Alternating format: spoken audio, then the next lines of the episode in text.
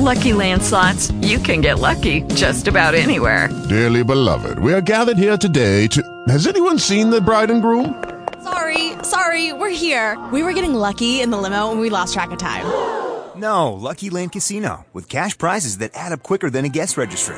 In that case, I pronounce you lucky. Play for free at LuckyLandSlots.com. Daily bonuses are waiting. No purchase necessary. Void where prohibited by law. 18 plus. Terms and conditions apply. See website for details.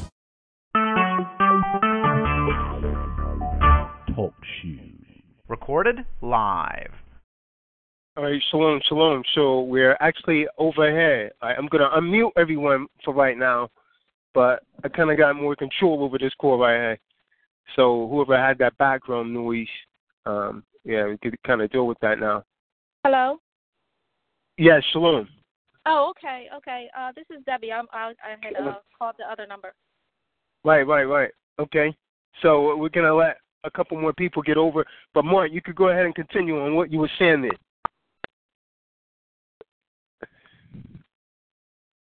I guess he's not on the call. No, this is this is brother uh, Shanador who was asking if anyone else was on here. Uh, uh, all right, brother. Yeah, I mean it's filling up. They're coming over like real quick. It's about thirty some people like jumped in the room. So, um, Debbie, was your question Yes. fully addressed? Um, I, I'll just Not have to really? attend. No, not really. Um, I missed you when you came to Philly. I found out uh, a day late. But um, right. if you're in like a, a New York or North North Jersey or Philly again, I'm 20 minutes from Philly. So if you're um, ever around, you know, the surrounding areas, I'll be um, attending one of your uh, seminars because I really need to, you know, get valuable information from somebody who I can, you know, you know, trust and know knowledge. And um, I really need to um, ask questions about correcting our status. Is it really important? Uh, you know what I mean? You know, stuff like that. I, I really need to know. Well, I have a question about uh, about her question. Um, I believe uh, the other brother that was, I guess, trying to elaborate or better specify on how to. Okay. You was trash and destructive. Yeah, so so I'm gonna have to mute people except for the one that's actually talking. So, brother, where where are you calling from so I can locate your um number here? Uh, this is Shanador, and I should be calling from a Oh. North Carolina number. Yeah, yeah, yeah, yeah, yeah, yeah. I didn't even recognize that was you, good brother. All right, hold on. Let me mute the other people. I, I see you right there. Um, you're one of the North Carolinas. All right, so so what was the question, brother? Well, I was more so. I guess want to make a statement. It sounded like uh, you and the other brother from the previous call was just trying to say the same thing, but he was more so trying to come at it from a different angle. So you're saying to correct your status before uh, before going to court, and he was trying to say that we should, um, uh, I guess, get knowledge and understand how uh, government works. When I Right, yeah, yeah. He was saying know who government is, right?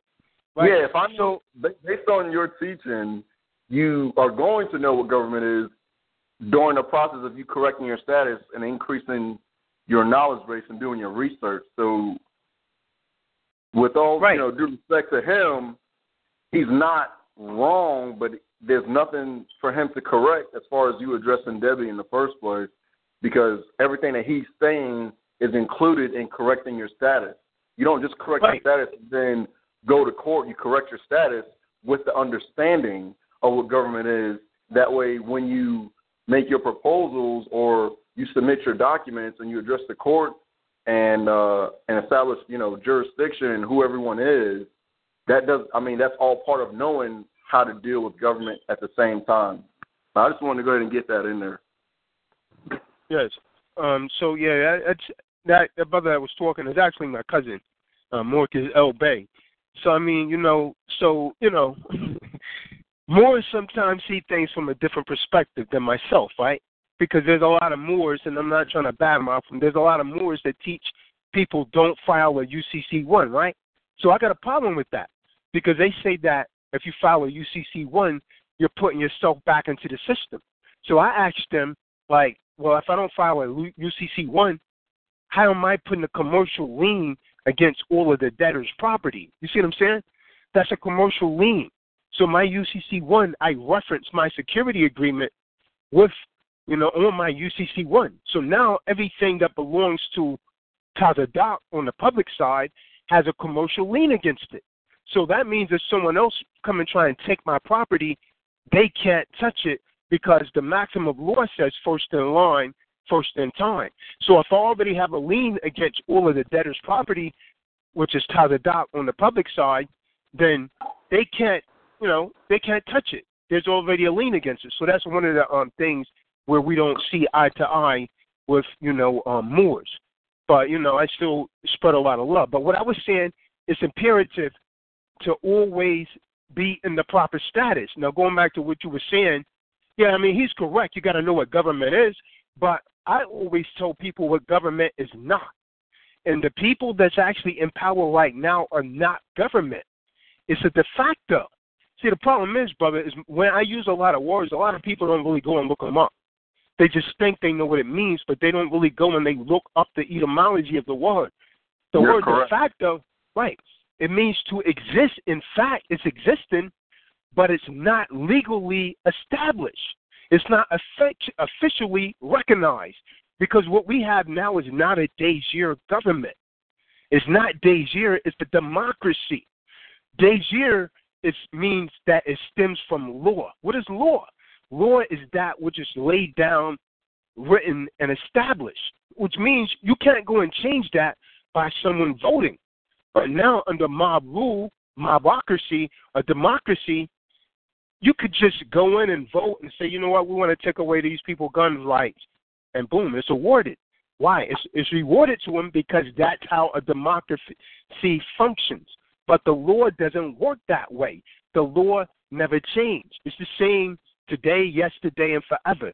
Because guess what? Their whole system of law come from the ecclesiastical laws of scriptures.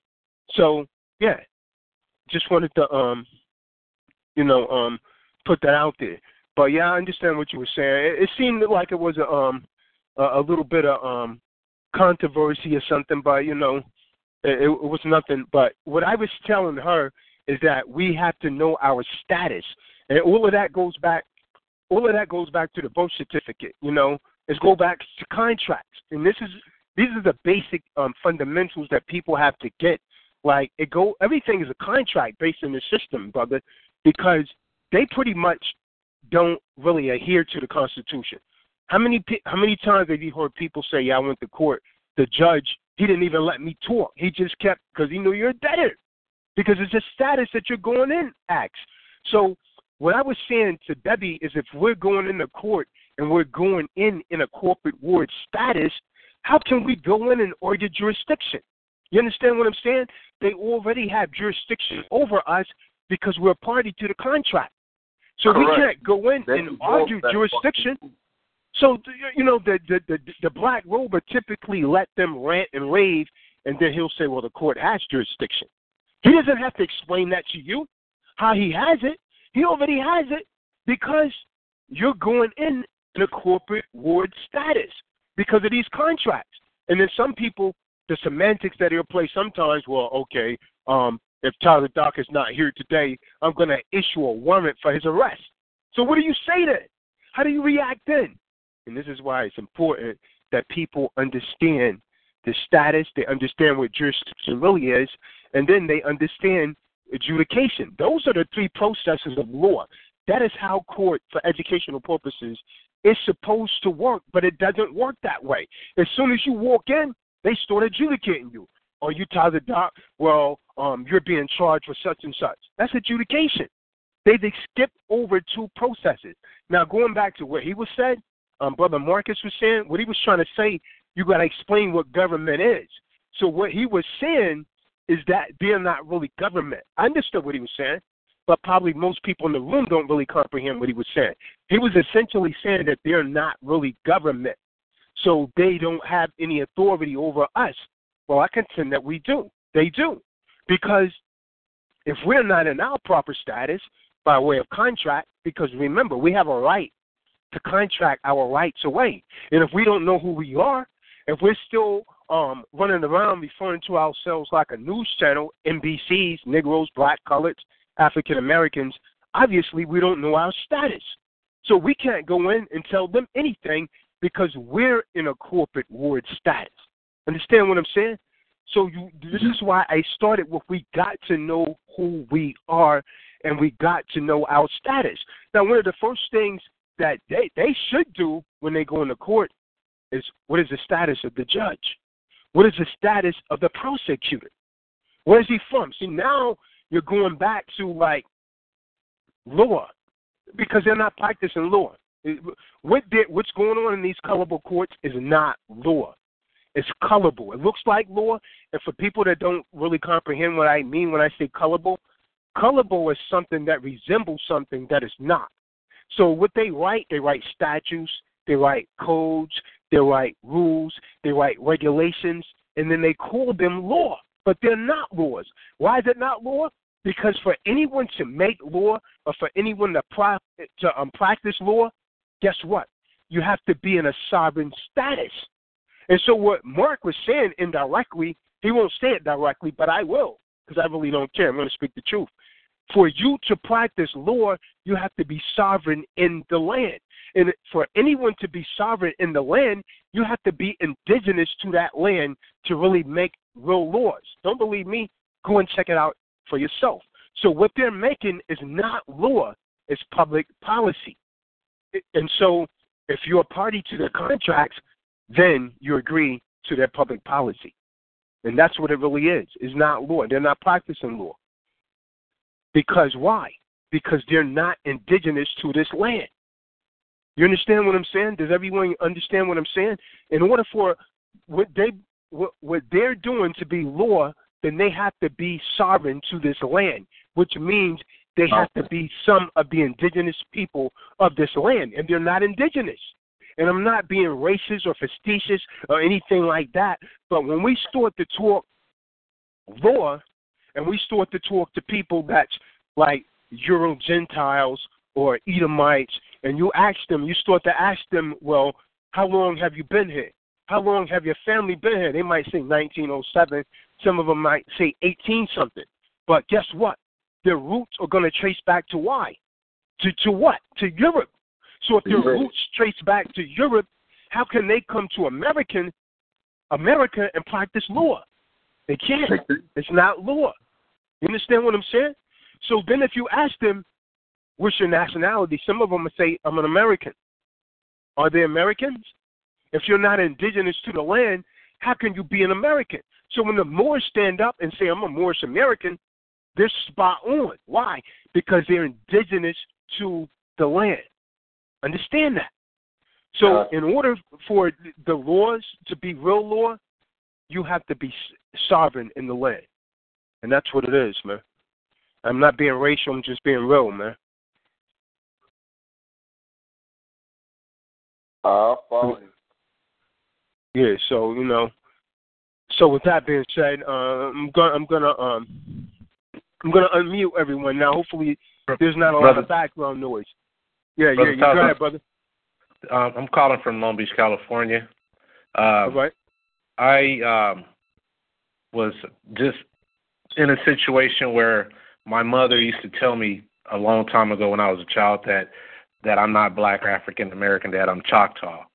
Uh, she passed away about 10 years ago, and I started researching on the Choctaw.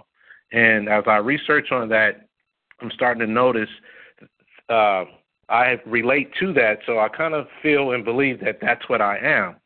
Now, what I would like to know is I've been pulled over by the police a couple times, the policy enforcers, and I was forced in a situation where I had to sign the ticket, and I did not use the UCC code or anything like that. I was not aware of it. Uh, I received the ticket in the mail, and it was in all caps. Now, I am aware about the all caps. Um, however, I am a, I guess, a citizen or a resident because I haven't changed my status. But when I walk into the courtroom and I want to challenge the jurisdiction of the court, um, that's something that the courts will not allow they tell you immediately if you don't say you're that name, they will issue out a, a, uh, a warrant. so you're left to say that you are that individual, so you won't have a warrant placed on you. That's something that I'm dealing with a lot when I try to go into the court and challenge the jurisdiction of the court. Oh, hello. Yeah. Yes. Yes. Can you hear me? Yes, yes, yes. All right. Listen. Yeah, hold on. The Um, brother just had a question, man. Did you catch that? Yes, I caught the question. That's why All right, I, I was trying to. I was trying all to right, come in with all it. All right. All right. Um.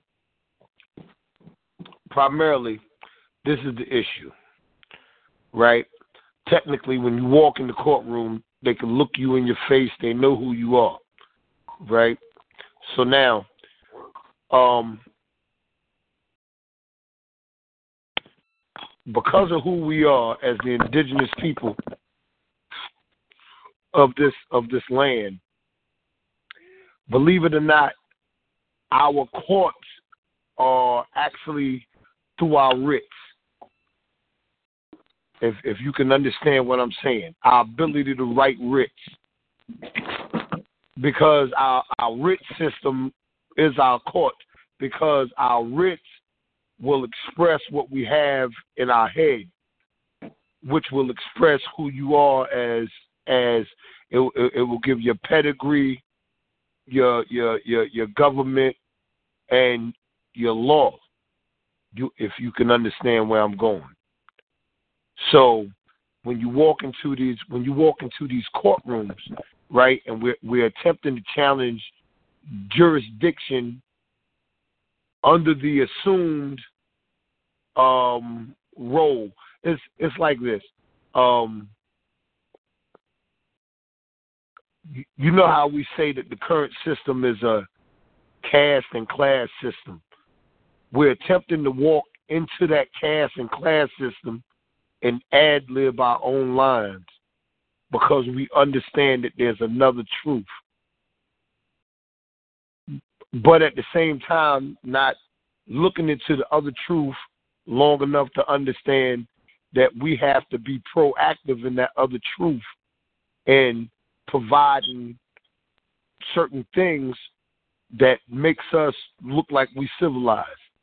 Like if you ever noticed when judges they talk, they can talk to both sides, but they're looking down at something in front of them. If you don't place anything before on the record before the judge, and who's not even a judge, he's just an administrator, chief administrator of that building or that or that corporation that that's at that location. If you don't put anything in front of him, he has nothing to go by. It's like you're not speaking. So that's why they don't allow you to speak in the courtroom because because you're not going to speak any of the language that you would have in the writ anyway. Does that make any sense? Yeah, I- yeah, I understand clearly what you're saying. Because what I well, I looked at my uh on my I don't have a birth certificate. I have a certificate of live birth. All right. and on my certificate of live birth, my name is spelled like a noun, proper, you know, proper noun. Yeah. Okay. The the uh, the the subpoena is in all caps. So what I was thinking about was using my certificate of live birth as evidence to show that the name that they are trying to adjudicate is not me because I am the actual live, and what they are trying to prosecute me on is a is is a is not a real uh, entity. And I was going to try that approach. I don't know if that's a good approach or not, or if I should just take the affidavit route and write in the facts of the laws of traveling and see if I can have that admitted into court as evidence uh, before my trial.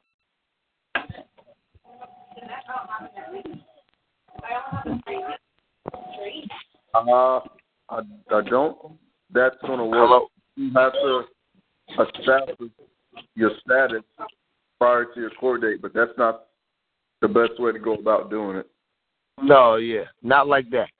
Because No. what you what you don't want to do is is is is create contention Your your your your the writ the the writ system is designed to clarify and make everything clear. So so that basically there is no um there is no battle in court. Okay. Scott, help me think of something. I have a question about the whole birth So- thing. Uh, Yeah. I So so so whoa whoa whoa whoa whoa. Yeah, Hold gonna on. to mute people. here. Yeah, yo, you gonna have to start brother, muting yo, people. brother, brother, um, where are you calling from so I can meet these other people? I'm calling from Long Beach. In Long Beach, in Long Beach, in the court system, as soon as you walk into the court, they when you try to ask the court, you know, about status or jurisdiction, they immediately tell you uh, if you don't admit or agree to who uh, that that's in the uh, case at hand, they immediately just want to just throw it, uh, put out a, a tell you to appear and issue out All a right, warrant. right, all right, all right, all right. So let me let me let me show you how to handle that, brother, um, for educational purposes only. So what you got to learn how to do is to create a distinction between. Um, what's your name, brother? Chavez. Uh, I'm sorry. What was that? Chavez. Chavez. So Yeah. so you, you got to learn to create a distinction between Chavez and Chavez, if that makes any sense. Yes. See, um, yeah. So I mean, what's going on here is that Chavez is actually operating on the public side. Uh, are you still with me? I think I just muted you. That's the California. You still there, brother? Yeah, I'm still here. Yeah, all right. I'm not sure which one. So, so Chavez that's operating on the public side. That's who all of the charges are against. It's not against Chavez on the private side because they can't deal in private. They could actually only deal on the public side. So what we have here is a trust. So you got to be able to create a distinction between the private and the public trust. The private trust being the living soul, I man, but the public trust is actually operating on the um, public side, which could actually interact with all of these corporations because Chavez is in a corporate ward status. So when you come in, they're asking for your name. Why? Because they want to identify. When you define identify in law, what does it mean? It means to make the same. So they have to make Chavez on the public side to, you know, um, be joined on to this Chavez on the private side. So when you don't create that distinction, then, he, well, he's the debtor. We're, we're going to deal with him, arrest him. So understand this. If you don't get a chance to speak, right, you don't have due process of law. A case could be thrown out off of that. That's a technicality. So if you go in, when be, remember when you're asked to come into these courts, you don't want to go in and argue the merit of the case. You don't want to go in and challenge the ticket, the so-called ticket, for educational purposes only. I can't give you an advice. By the way, uh, let me put my mantra. I don't recall saying this. This is not legal advice. I do not offer legal advice. If you need legal advice, seek yourself a competent counsel, and then please be advised. Everything that I say, um, senators say, Marcus say, anyone else on this call is not to be misconstrued as legal advice. It's for educational, informational purposes only. So, with that being said, so when you go into these courts, brother, this is why I tell people that I coach. The first thing that I do is always motion the court under the heading of an affidavit. Why do we do everything under the heading of an affidavit? Because an unanswered affidavit stands as truth. That's a maxim of law. Maxims of law never change. So we do everything under the heading of the affidavit. But without a motion, you're not going to move the court. The court would just sit there. So you got to motion the court to do something. So when you go in, you motion the court to identify itself. What kind of court is this? Because if you don't know what kind of court you're going in, right? If you don't know the status of the judge or the black robe, the magistrate, then how do you know what kind of laws that he's going to use against you? You don't know. Yeah. So you're going to motion them to identify themselves. You understand what I'm saying? Yeah. So when he starts to try and play that game, we're not going to listen to this. My honor, are we not all equal under the law? It's just a question. And, and the the other thing that I try and get through people, brother, is that you don't go in court and make statements. Debtors make statements. We never make statements because the very moment that you make a statement, you're gonna have to try and prove it, and you can't prove anything. You can't prove anything. So we always ask questions. We ask questions. My honor, am I not entitled to a fair trial? If you don't have a voice, if let's say you know he talks and rant and rave, usually the black robe would do that if he knows someone's actually a debtor. You know, they they know they master who they could actually behave like that with. So, but if he rants and raves and goes on, doesn't let you speak at all, has he not denied you due process of law? You never had a chance to present your case. You never had a chance to question your accuser. He asked you a question. How did you typically respond? If he, when, when you went into court, kind of explain to me what happened. Hey, what, when, what when happened? I went, uh, I went into the court. They they called my name, and I stood Oh, in the oh, back oh, of. whoa, whoa, whoa, whoa, whoa, whoa. See, right there, you don't know who you are right now. That shows me you don't. They called your name, right? Well, That's I was just just title. okay. Well, let me let me rephrase it. Let me start over. Let me start over. They called they they called the name of the defendant, and at that oh, time, whoa, whoa, whoa, whoa, whoa, whoa! Stop, stop. See, I, could already see, brother, why, why you're having problems. Because listen, the way that you talk to me right now is how you're gonna actually conduct yourself and think in court. You're revealing to me right now what you're revealing to the judge. So right now, you already said two things that I see he will catch you up on. First of all, you're not the name. You're not the name. You, you don't answer to the name. You're not. Well, I'm here to hear that case. I'm here as intervener. I'm the paramount security holder um, to um, that actually handles all. well, that's um, yeah, that's what I was gonna say. When they called the name, when they called that name, I stood up and I said, I am here as an agent handling the name that was mentioned. I am the beneficiary of that account of the name that was mentioned. Oh, oh, okay. Uh, So, so where did you say this? Did you say this? Did you walk through the bar and say this? Did No, I did not walk through the bar. I stood I stood in the back of the courtroom and I said that I am here as an agent and beneficiary of the name that was mentioned. And so let me judge ask you this. Uh, let me ask you this then, because I mean these these um two hours is going kind of fast. So when you went into Okay. court, right? When when you went Yeah. into court, did they call a roll outside, or did they have you sign in anywhere? No, I did not. I uh I arrived actually after the uh the roll call. So Mm-hmm. the uh the uh ba- the bailiff walked up to me and asked what was my name and at that time I said that I'm here for as a beneficiary of the name and I gave him the name and at that time he looked at me and told me to sit down and have a seat. Uh toward the end of the day What did you do? called- Hold on. What did you do? Hold on. Wait, wait, wait. Okay. Slow down. Because I want people to get an understanding to see how we screw up. He told you to sit down and have a seat. What did you do? I went to the back of the court and sit at the back of the court. Okay. Now, um, Shenador, what did he just do? Was that not an offer? Uh, let me unmute everybody. Hold on. So, so Shenador, That when he told him to go to the back of the court, when, when he told him to sit down and have a seat, was that not an offer to contract? that is an offer, and he contracted by complying. I think yeah. Did, did he not take an order from the bailiff? Correct. And, and what did he just the- do? He just gave the court jurisdiction over it. So Yep. now he going trying to speak for the judge. The judge is like, "Shut up! I don't want to hear anything you want to say." Why? Because he's already identified himself as the judge's defendant. Well, well someone's got a lot of noise here, man. We're gonna have to mute some.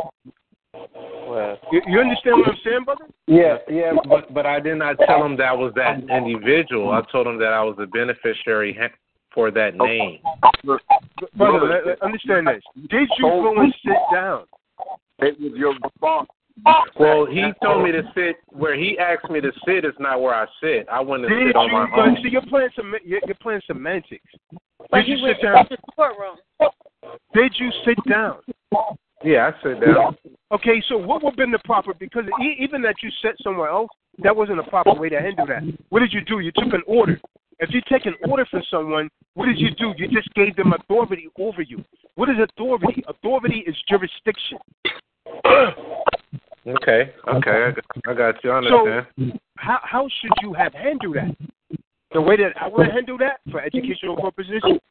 If he tells me, "Oh, go and sit down over there," you know what I would have said, brother? I would have What- what is- conditionally accepted his offer. Um, you know what, bailiff? I'm kind of tired of standing. Would it be okay if I go and sit down over there?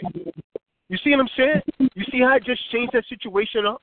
Yeah. You got to be thinking all of the time, man. When you're before these people, you got to be thinking consistently because they will chop you up on jurisdiction. And once the judge knows that he has it, he's like, "That's my defendant." Now you want to Yeah. public stop.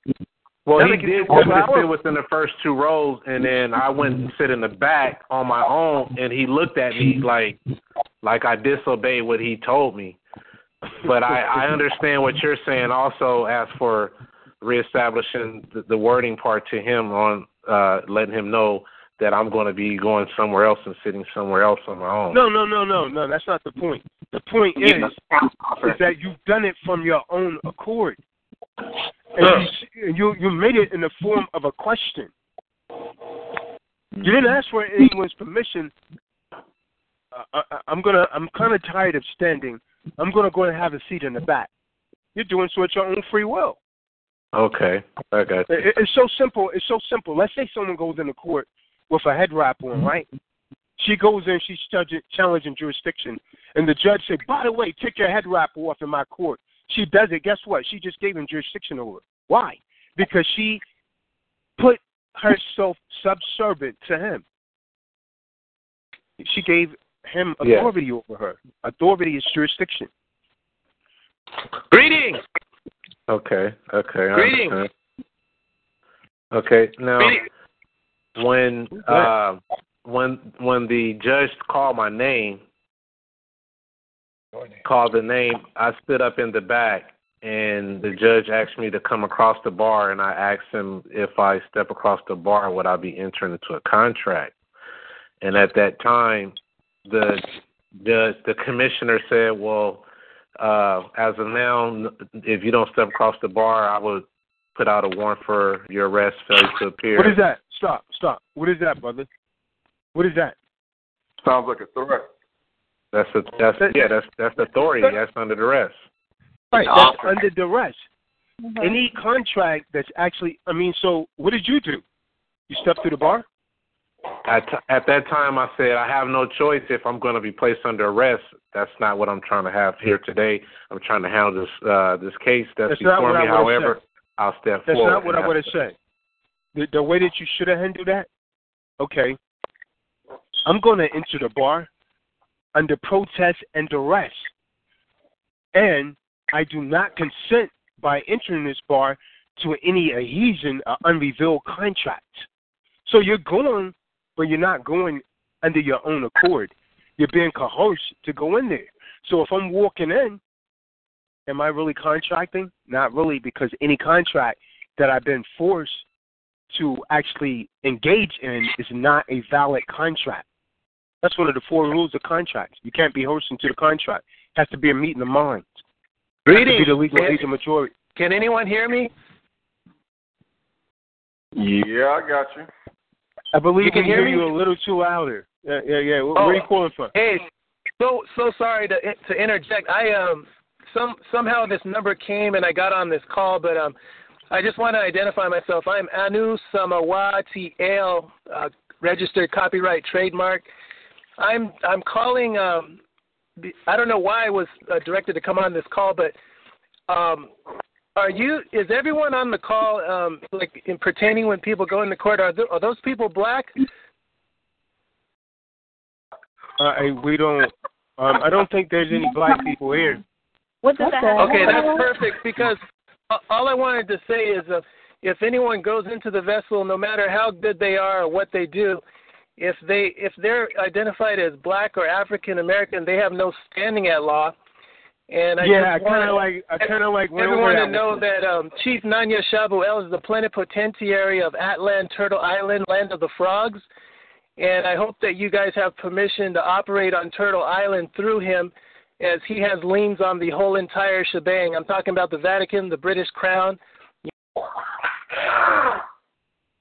That dude, man, he can't even. Hold on, yo. Yeah. yeah. Um.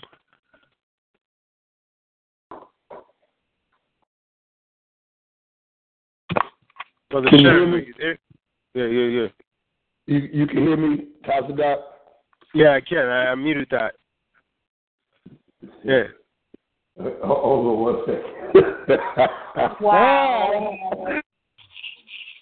Okay. Um. California, you still there? Yes, yes. Can Hey, you hear me? Okay. Yeah, yeah, yeah, yeah. So Can- I mean, can you- what the, the, the Oh, guy that just cut it. Can you hear me? Yeah, we can hear you, brother. Can, can I can I can can I have thirty seconds Go real ahead. quick before you go Go back ahead. into what you're saying? All right. Okay. For for everybody on the line who just heard all of that, right? Um, this is why we had this call tonight. Right, right. All right, because here's here's what you get. You you start you, every once in a while you're gonna run into something. I don't like using names like fanatic and radicals and all this other stuff, but you'll start running into people who are spewing things out, and if you research them, they're very knowledgeable because they were around other knowledgeable people and something went wrong and they went left. And I'm going to leave stuff at that. So, you know, when you hear other people come in, you don't know where they come from and and and and, and they're busy trying to get on and you know, don't let and don't allow people to latch things onto you that do not pertain to you. If you're attempting to get up out the muck and the mire of this shit, that's what you're trying to do. You don't go on, don't go on people's thrill rides with them. It has nothing to do with nothing, and it's part of why we got into the situation that we're into now. Thank you. That's all. I just needed a few. Mo- I just needed a moment, folks. Yeah, yeah, yeah. Um. So, um, yeah, we we want to um, we, um, California. We want to go to some other callers here. I'm trying to gonna go down the line here. Um, caller from Washington State. You're unmuted. Um, you have anything you'd like to add to the call? You have any questions? We're gonna have to do this in decency and order. Caller from Washington State. You're unmuted.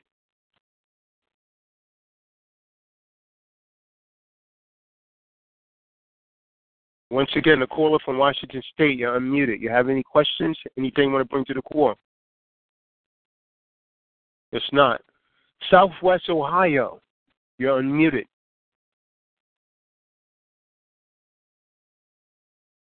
Caller from Southwest Ohio. People don't know where they are. Okay, Central New Jerusalem, Central New Jersey, you're unmuted. Peace, Father Doc. Hey, shalom, shalom. What's going on, Kim? Do All you right, have any all right. questions? Anything you want to bring to the core? Anything? Anything you might be able to question. add? All right. Yeah, I have one question. All right. Now, I'm a truck driver, so obviously I'm operating under the UCC code and everything, the commercial laws and everything. So uh, I was driving in Pennsylvania and I had a traffic accident. So upon the accident, uh, the the uh, person that uh, I had an accident with got out. He was okay. Checked. He was okay, and uh, damaged his his vehicle. And uh, about 15 minutes later, the uh, cops came, took a report down. I informed what happened, and we were we were on our way. About a week later, I get uh, citations in the mail. Uh, I, I don't really know how to handle that. Well, I mean that happened to me in New York. Um, I was on Fifth Avenue, cab driver. I was at a red light, um, right in front of um, Central Park, right behind Mount Sinai Hospital. Taxi driver comes through doing about sixty um, on Fifth Avenue, smashes my mirror. He drives about four blocks. Um, then he backs up and comes back after he let his passengers out of the car and said, ah, it's just a little fender bender. Let's exchange numbers and so on and so forth. Like, so I'm thinking, you know, you know, his um cab company's gonna contact me and they're gonna cover the damages. I get a um I get a subpoena to show up for court for, you know, a hit and run. When this guy hit me, I'm at the red light, but he flipped it up. But I just done a conditional acceptance and kind of dissolved the whole um issue. So, um, well, you- you're in Jersey. Did that happen in Yeah. Jersey? No, it happened in Pennsylvania. Because I drive trucks. All right. So they're trying to charge you with it. Yeah, well, they they they hit me with uh the two citations were speeding and uh reckless driving. How old are the citations? Uh, right now they're a month old. Oh yeah, yeah. You uh, you're gonna have to. That's like gonna be a mandatory court appearance for anyone mm. that's on the call right now. Any kind of transaction of a security entrance, I don't care what it is. Could be Walmart, could be a traffic ticket, could be child support. Any transaction of a security entrance. What I mean mm. by that, anything in contract law, it takes 72 hours, which is three days, before that contract becomes valid. So if we're going to resolve those, we want to resolve them within that time frame.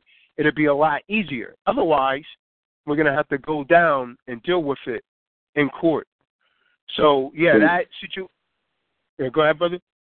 Yeah, true indeed. That's why that's why you know I've been listening to you reading and studying, and uh I understand the uh, seventy-two hour three days, but like they sent it in the mail, so like it wasn't even presented to me on site. Uh, how long? Um, so that that that, was a um, slick scam.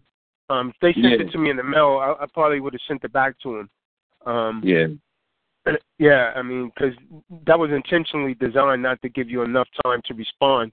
But you know, you could actually you, you could have actually refused that, but it's a little too late for that. But I mean, Yeah. if you yeah, if you need coaching or something on that, yeah, you can shoot me an email. I might be able to like you know help you out, something on that, man. But yeah, that's too detailed for this call because it's going to be like a mandatory like court appearance. And now, since you really are a driver, you see what I'm saying? You are a driver because you transport either goods or something Yeah. else. You know, so yeah, yeah, their statutes actually apply to you. You understand what I'm saying? exactly. Because you are a driver. Yeah, So yeah, I mean, I would really have to look at you know the case and see what they're trying to charge you with, and so on and so forth. So All right. yeah, um, I'll yeah. I mean, you can you, you can email me at the creditors debtors contracts at yahoo dot com. yeah, Uh, yeah. that. Usually, usually traffic joints. Uh, yeah, I can make them go away, but if you're a driver, it might be a little um more difficult. Yeah, exactly. Yeah, yeah, yeah. So I'm gonna go to the next caller. I'm Washington D.C. You're unmuted. Call, caller from D.C. You're unmuted. Washington D.C. Your your phone's unmuted. Got anything you want to bring to the call?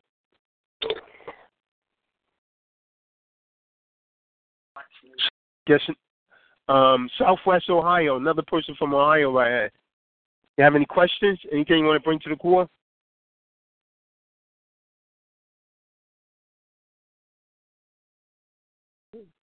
Muted.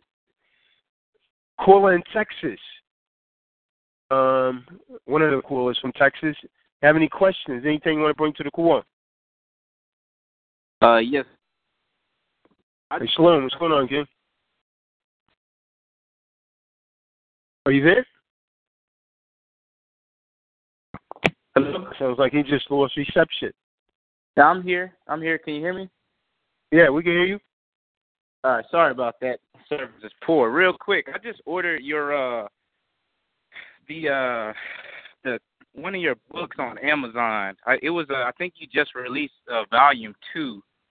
Um, I, I was just wondering, uh, is there any big difference between volume one and volume two? Because I'm probably going to get the second version as well. Well, the volume two actually has probably about sixty more pages in it, so it has much more information in it. okay.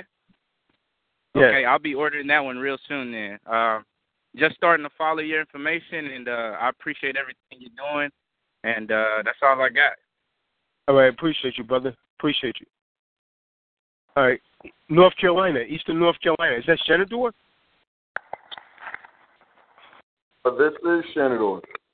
Oh yeah, yeah, that's you. Yes, sir. Uh, are you calling from Georgia or um, a North Carolina number? No, this is definitely a North Carolina number, but I do all right, in Georgia. Still. I didn't even realize I had you muted. I, I had it someone unmuted from Georgia. Caller from Georgia, you have any input, any questions, anything you want to bring to the core?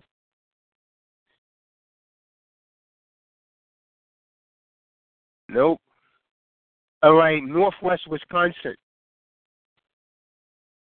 Caller from Wisconsin. Have any questions?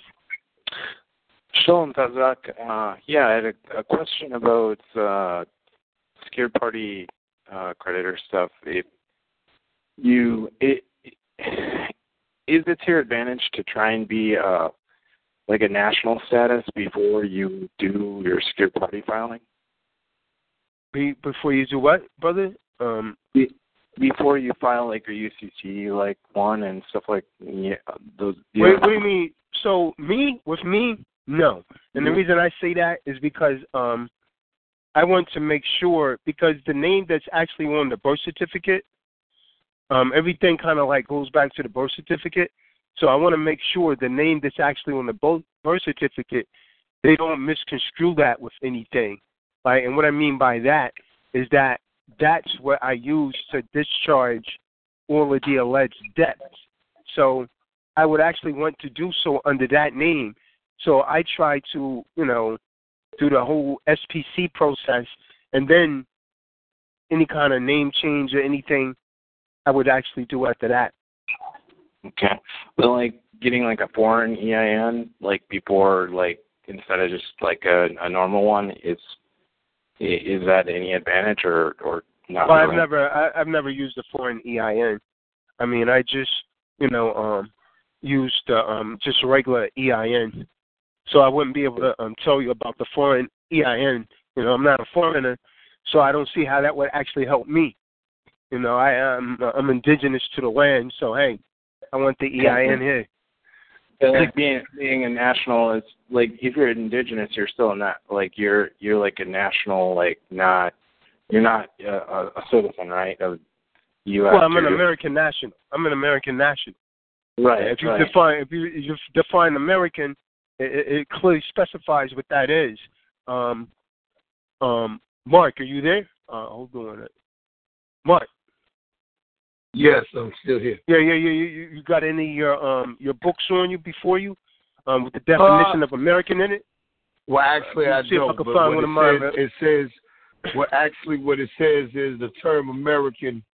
It, it'll say, uh, like in the Webster's 1928, it'll say um, the term originally applied to um, the copper color Aboriginals found on on America by Europeans, but now applied to Europeans born in America. So that's what the definition of American is. So And that's taken from Webster's Noah Webster's 1928 American Dictionary. That dictionary.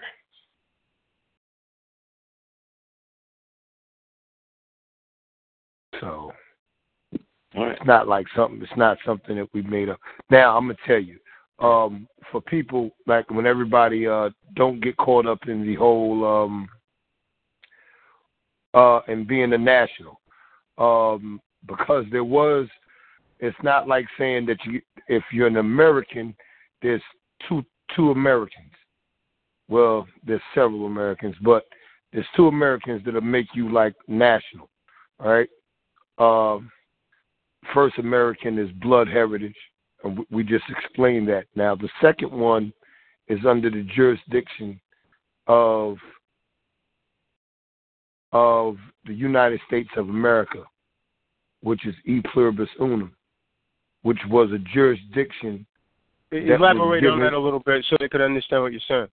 All right. E, um, e, e pluribus unum. e pluribus unum out of many you know out of many one um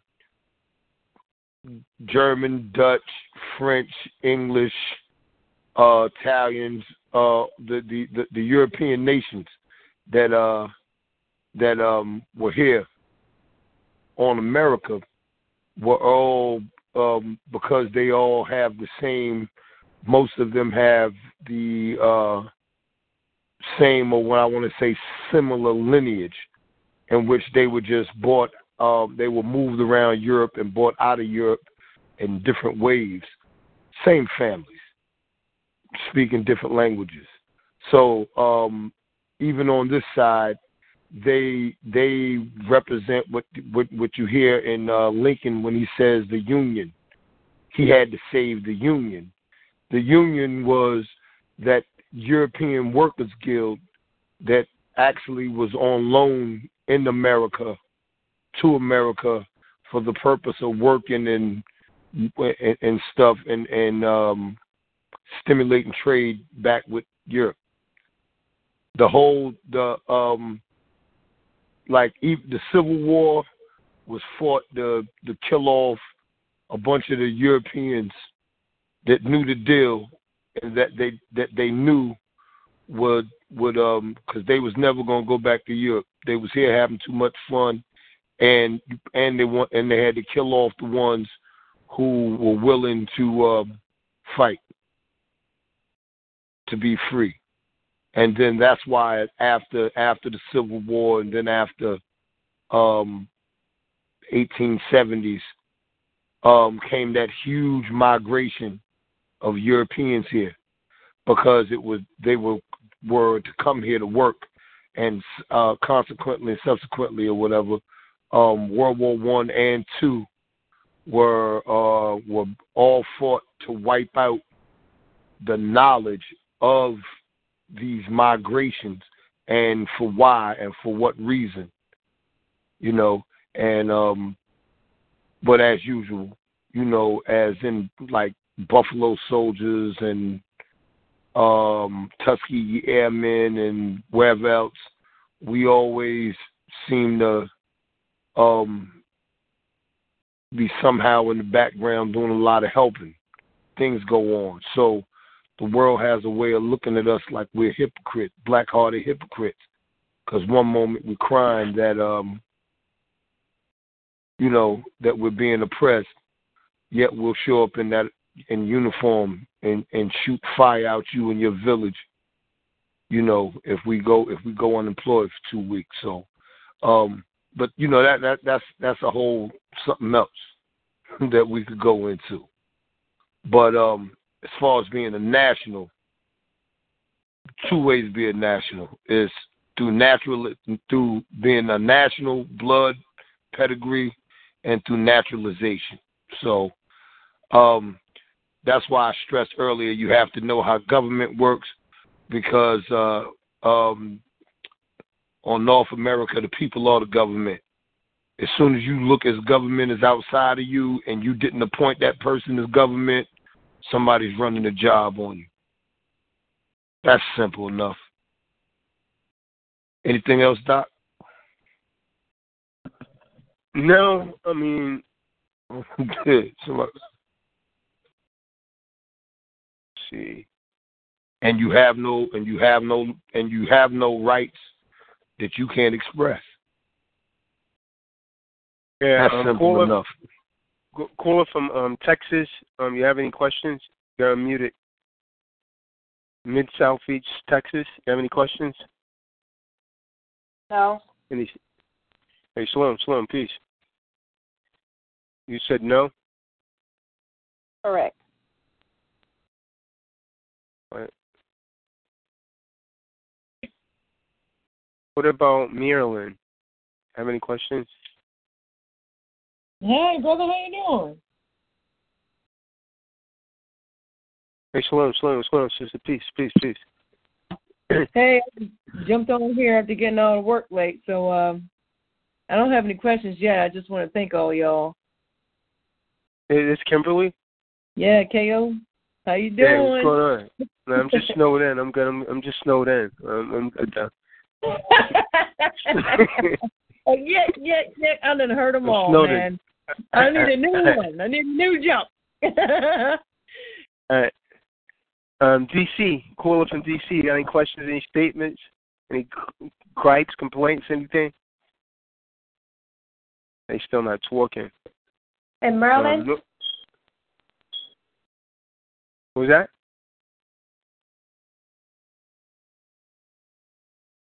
Caller from DC. Yes, I had a question. I yeah, go ahead. My, my child's father, he just he's in federal prison.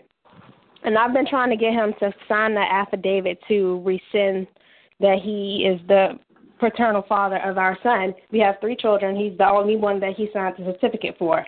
Because I was reading the indigenous laws saying that if an indigenous woman marries a or has a child with a citizen, that child automatically becomes a citizen of the state. Do I have to wait for him to do that, or can I just do that? I could possibly just do it on my own, correct? You want to answer that, Mark?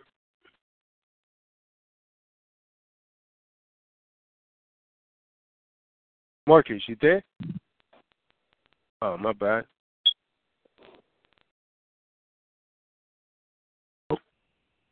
Yo, Marcus. Yeah, you had me muted. Yeah, yeah, yeah. I didn't even know did. Yeah, answer that for right. Um, primarily in law, um, the the condition of the mother is the condition of the child. Um, what if if if if if you guys don't have a marriage contract, a marriage certificate or something, it it it is is believe that you everything is registered under your under your original account. Okay, and that was the other thing I had tried when we first had him because he was early. I I had knew all of these things, so I tried to just say that we were just American, and they basically told us that I couldn't put that down. I had to go back and change some forms that somewhere along the line it was admitted that I was a U.S. citizen, which I've never done that on my own. So, and, but they ended up printing two birth certificates for him. He has two, like the form that they send. I have two of them, two different names because he changed his name multiple times because he was in the NICU for two weeks. So I can just take any one, basically. Well, the one that. Hold, hold, I hold, hold on, hold on, hold on, hold on one second. Could you back up about ten seconds? Okay. All right. He was he was in the NICU, and because he wasn't named in the NICU, they sent one form where basically they the name that his father called him, and then the name that I called him. So I'm trying to figure out basically is there two different? There may be two different certificates for him altogether, because I looked at the right. filing numbers, and there are two different numbers. And then when I tried to, because when I was in the hospital, we didn't do like a birth certificate. They just asked for the paternity form. We only filled out the affidavit of paternity. All right. So, is that even the con? Is that the contract or like? Well, uh, like they, they don't need. Believe it or not, believe it or not, at this point, at this point, you got to realize what you're dealing with. They don't need many points of uh, uh, a contact to um to create their their instruments.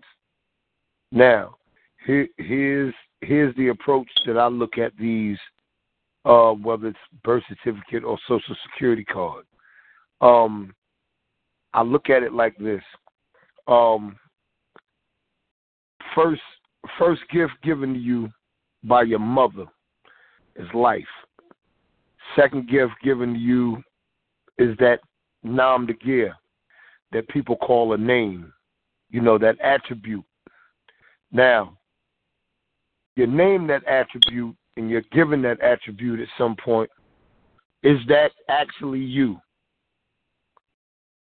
No, No, it's not right. It, you gotta, right. In his you know, case, it definitely wouldn't be all because right. I but call something completely different than what is documented. It's Yeah, reverse. I got you.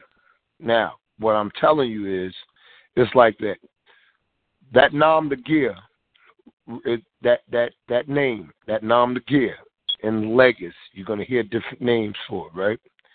Mhm. Represents represents an estate, or represents an attachment to an estate, which is actually your estate, and attaching the child to that estate.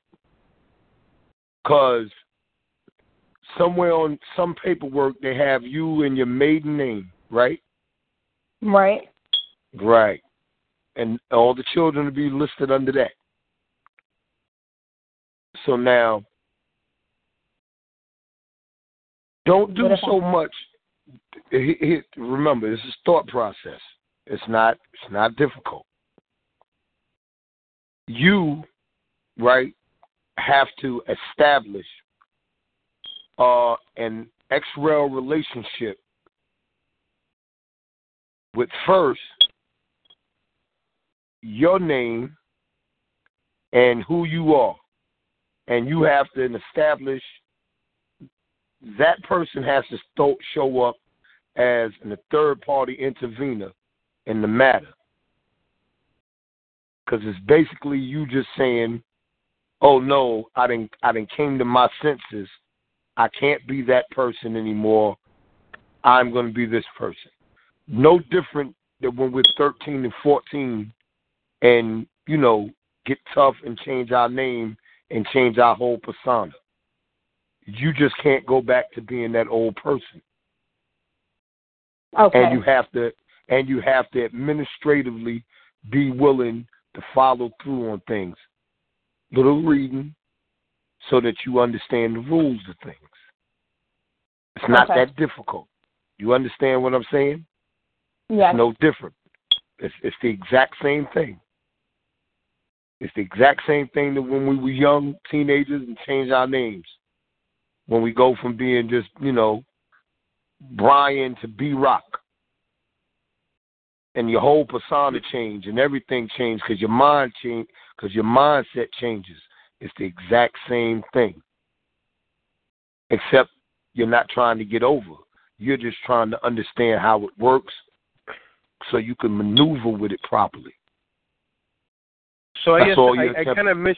I I guess I kind of missed the um, question. Like, what exactly is she attempting to do? Like, what are what are you?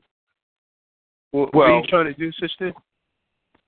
Um, they well, one I wanted to get the father off because I thought maybe by reading what I read that he would be under his jurisdiction. And means- and I had and I explained to her that the that the condition of the mother is the condition of the child. If you're not married to the father, hmm which which which would join which would be a joinder of your assets under their under their you know estate or whatever like that. You know the condition of you is condition of the child. That's law. So that means if soon as you wake up and become free, your children are free along with you. Okay. You understand what I'm saying? So even those names that you name your children, right? Mhm. You have a right to deal with the with you know the with the with the ex you know with the extra relation of your child to those instruments that were create that were related. I mean I mean created because they're not related, but those instruments were created as a representation. Now, here's the other thing. Remember, none of the people in these places that you call government in these offices created those offices. So the first thing you have to do is make sure that they are who they say they are. You have to ask questions. And by ask questions, uh, you'd be surprised how many answers you get when you ask the right questions. You know, when you Okay. send a writ into these people, just take you know, taking the time to understand what the writ process is and stuff like that. We're gonna go into all of that.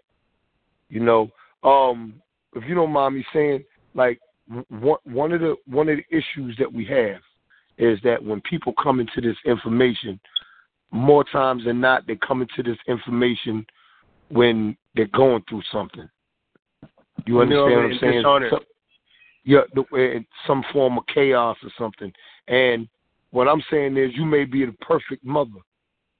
You you you you you may want all the right intentions, but you, what what has to happen is you have to understand that where you were operating was on a was on a was on a effed up platform that eventually, just the way the wheels turn, it was going to be you one day. Do you understand what I'm saying? Mm-hmm. So, so, so what has to happen is you just have to. These things not even that difficult, and and the information is not even buried that deep. And and and, and you'll find out that at, at, first, and I'm gonna tell you, you're gonna be more frustrated that more people don't get it than it than than than the fact that you didn't understand. Because when you have something that you're fighting for, it just makes more sense to you. So like like in, in situations where you when you're trying to strike stuff and separate things, um, you know, if you're trying to separate the child from their father, you know, you, you might not want to try to do it through anything that they got going on. Cause, Okay. Cause, Because it's so cause you understand, cause like, what, what are you really trying to separate them from? Right. You know, if, if he ain't a monster, what, what you do? What you separating from? Oh, so so so let me get this. I, I guess I must have missed it. So she's trying to dissolve the father's name. Paternity, Is that it? yeah, yeah, or something. Basically, state released him, and somehow or another, I sat in the courtroom. I was trying to get his attention to let him know she released you. Like she's telling you to motion the court, and she like she left, she changed jurisdictions, all that. And I'm in the back, like pay attention. And somehow or another, they released him. He signed something, and federal picked him up. So, and I'm, I tried to get his mom to like, hey, they released him. Somebody pay attention. I'm not going to do it because I don't want to put myself. I don't want to be connected with him, and nobody Hey, paid attention. well, to him. I- he I- I- me. Baby girl, let me tell you something. They, when they attacked, when they attacked him, they was attacking you. So what, whether you want that smoke or not, you got that smoke. Mhm. You understand what I'm saying? So like like this is the way this gonna work, right? What what you're gonna do is is is you're gonna study and you're gonna get feeding inf- information to him. You're gonna you know because it's let, let me tell you what you don't start doing. You don't start trying to dissolve relationships and stuff because technically that's what all this is designed to do to leave you imbalanced and broken and separated from from yourselves from from your from your child from you know from your children's father. Mhm. you know now here's what i'm gonna say right? I have no idea what's going on. You understand what i'm saying Right. What I'm saying, what I'm saying is, I've seen a lot, right? And I know that sometimes there's people just get raw deals. So, like, because I don't know anything, I'm gonna tell, I'm, I'm, I'm, I'm gonna take, I'm gonna make the assumption that he's getting raw deal, because I know people getting raw deal. But what I, what I'll tell you is, don't you ever lose the spirit because it's in that spirit where all the keys are. You understand what I'm saying to you? Yes. When, when, when things look darkest and bleakest, is where the most keys and the most shiny, where all the shiny keys are. Yeah. Because you have to go in there because you have to So- be able to look deep within yourself to find things. Yeah. So, um, you pretty much, sister, are you um, you're trying to just change the name of your, I guess, sons or daughters from the father's last name? I'm kind of that I was trying to like basically establish my status so that I could go back and go back and basically fight on his behalf pretty much to get him released. Oh, fight for the father. Yeah. Cuz he don't pay attention. she said it. But- she but- told but hold on, hold on, hold on. How how how would you do that by changing? I, I'm I'm a, I'm a little bit confounded here. So he was going to change your last name or your children's last name? Well, first, my son. Well, reading the laws that they have here in my state, he, my son, would have been under his jurisdiction. Oh, what automatically. state are you in? Right now, I'm in Maryland, but I was born in D.C. He's in D.C. Right. Right, right, right, right. So when when you say he, who are you talking about? Your son's father? Yes, and then we're within the ten miles of the White House. We within, we within the ten miles. Right. So you was going to change the son's last name to um to help fight for the father. I'm a little bit confused with that. No, I was going to rescind the affidavit of paternity that says that he was his father, just to make sure that he didn't get him back up once he was released, or if not, if he couldn't get released. You, that he didn't give him back up. What Uh, his um, um. No, I want to have. We basically he just, he basically said just take him off the birth certificate. He was like just take him off. If you're not gonna do birth, child support or anything, take him off. Take me off. And I was like, you know, I'm not. You can't like if you even if they give you a chance to get released and you can't do anything, you're gonna go back. So I was gonna just get him. We have three kids. He's the son is the only one who's he he even signed. The daughters, he kind of like he was like whatever. Eventually, when they get married, it's gonna change anyway. But he wanted the son to pass everything on, so we did that. But when he got put where he is, because I wanted to kind of like do like switch over my status to become his power of attorney because nobody's paying attention to the fact that he was released. Like she actually said, you can go home.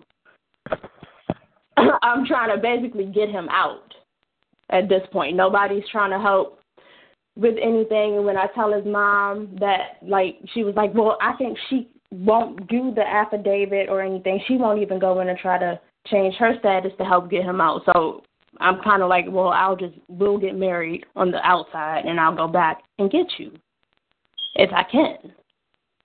If I act on your behalf, there's not nothing they can do. And at the same time, I've been trying to get him to say, you're not, uh, like, say who you are on the outside, not what that paper say. But he don't get it. So, Sure. Yeah. Um.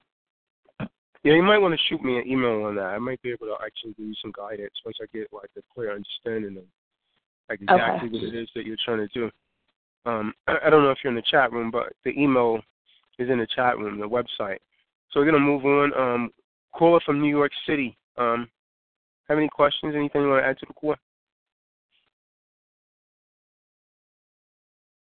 Caller from New York City, Brooklyn. Caller from New York City. Do you have anything you want to add to the call? no. Um, nothing going on in the gardens, I guess. Um, um, North Carolina.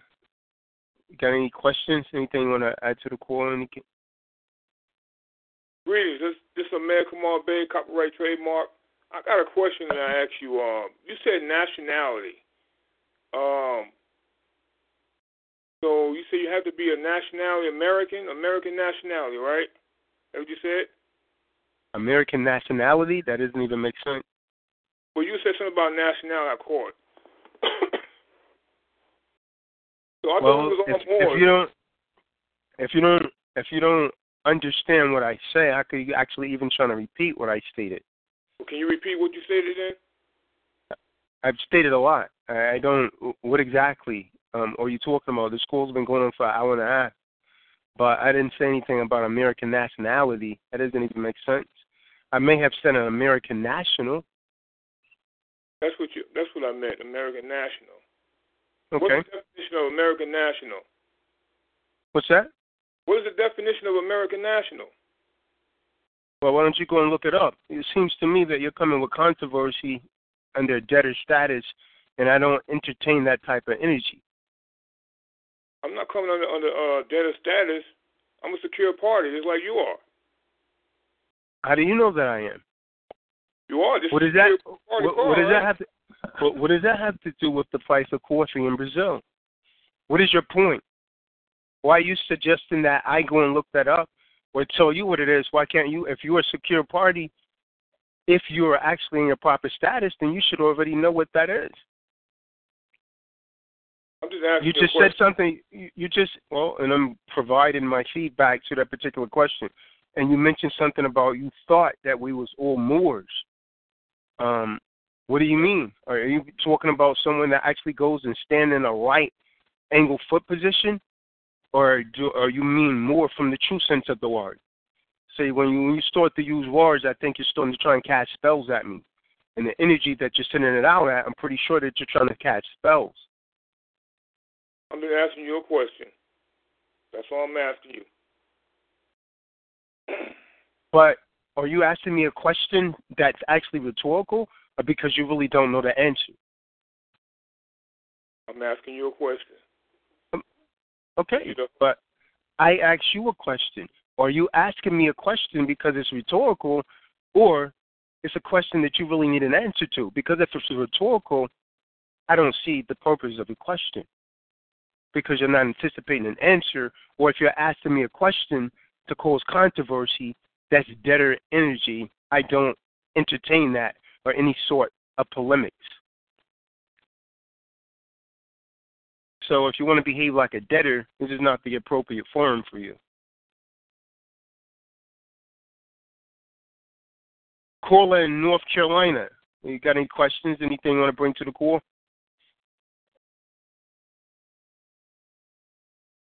Northeast California. You got anything? Caller in South Carolina.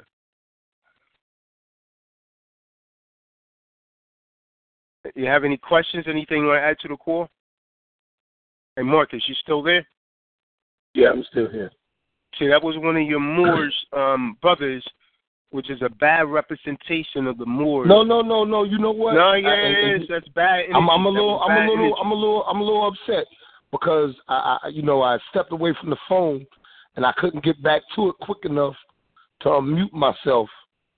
You know, I. I would have gladly came in. You know, I'm, I'm, I'm not. You know, I, I ain't with the. You know, actually, I am with it, but you know, I, I ain't about that. Ne- negative energy is no good, man. I don't like controversy. Um, caller from South Carolina, you have any questions? Any statements you might want to make?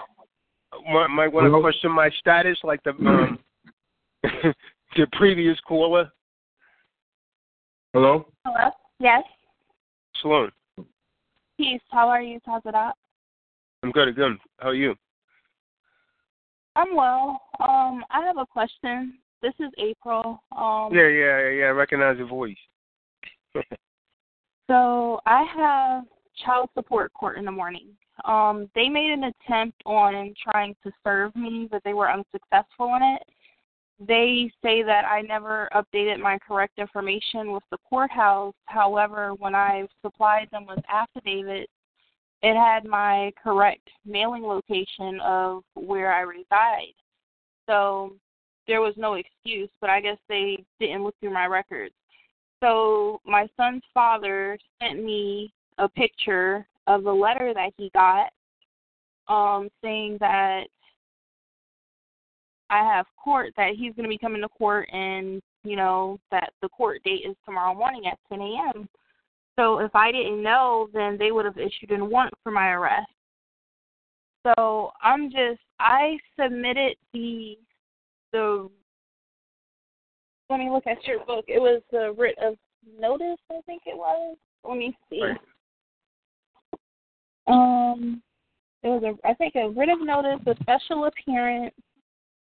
It was like several different captions on it that I submitted to them. I didn't get a response, and I clearly put in there that I was looking for a response.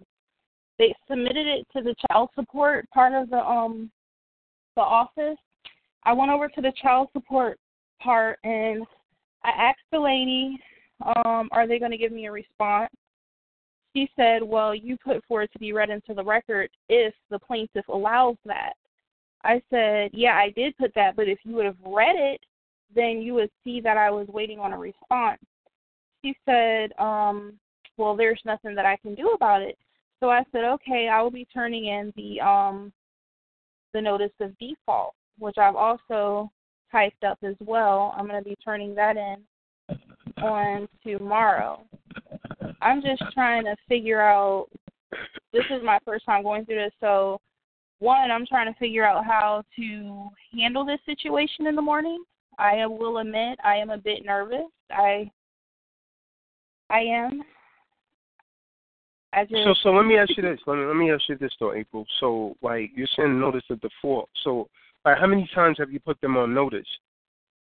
I sent one one time. Well, I haven't sent the notice of default yet. I'm going to be placed um turning in it in the morning.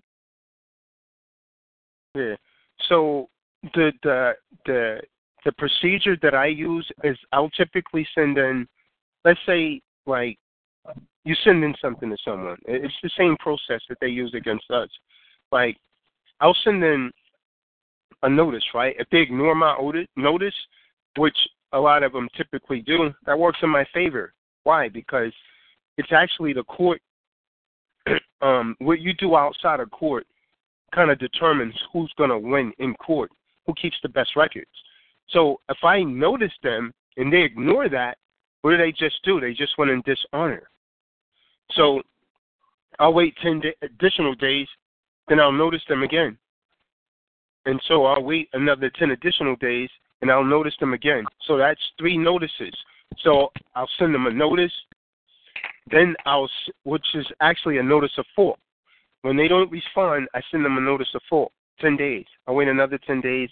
I give them an opportunity to cure that fault. Another 10 days. It's 20 days. Then, when they don't respond to that, I'll send a notice of default. So there's a difference between a notice of fault and a notice of default. Most people don't know that. Most people don't want to oh. study. So now I got, I noticed them three times. So I've given them more than ample enough time to respond. And so, since all of these courts are dealing with contracts, um, it's not really what they say, it's what they do.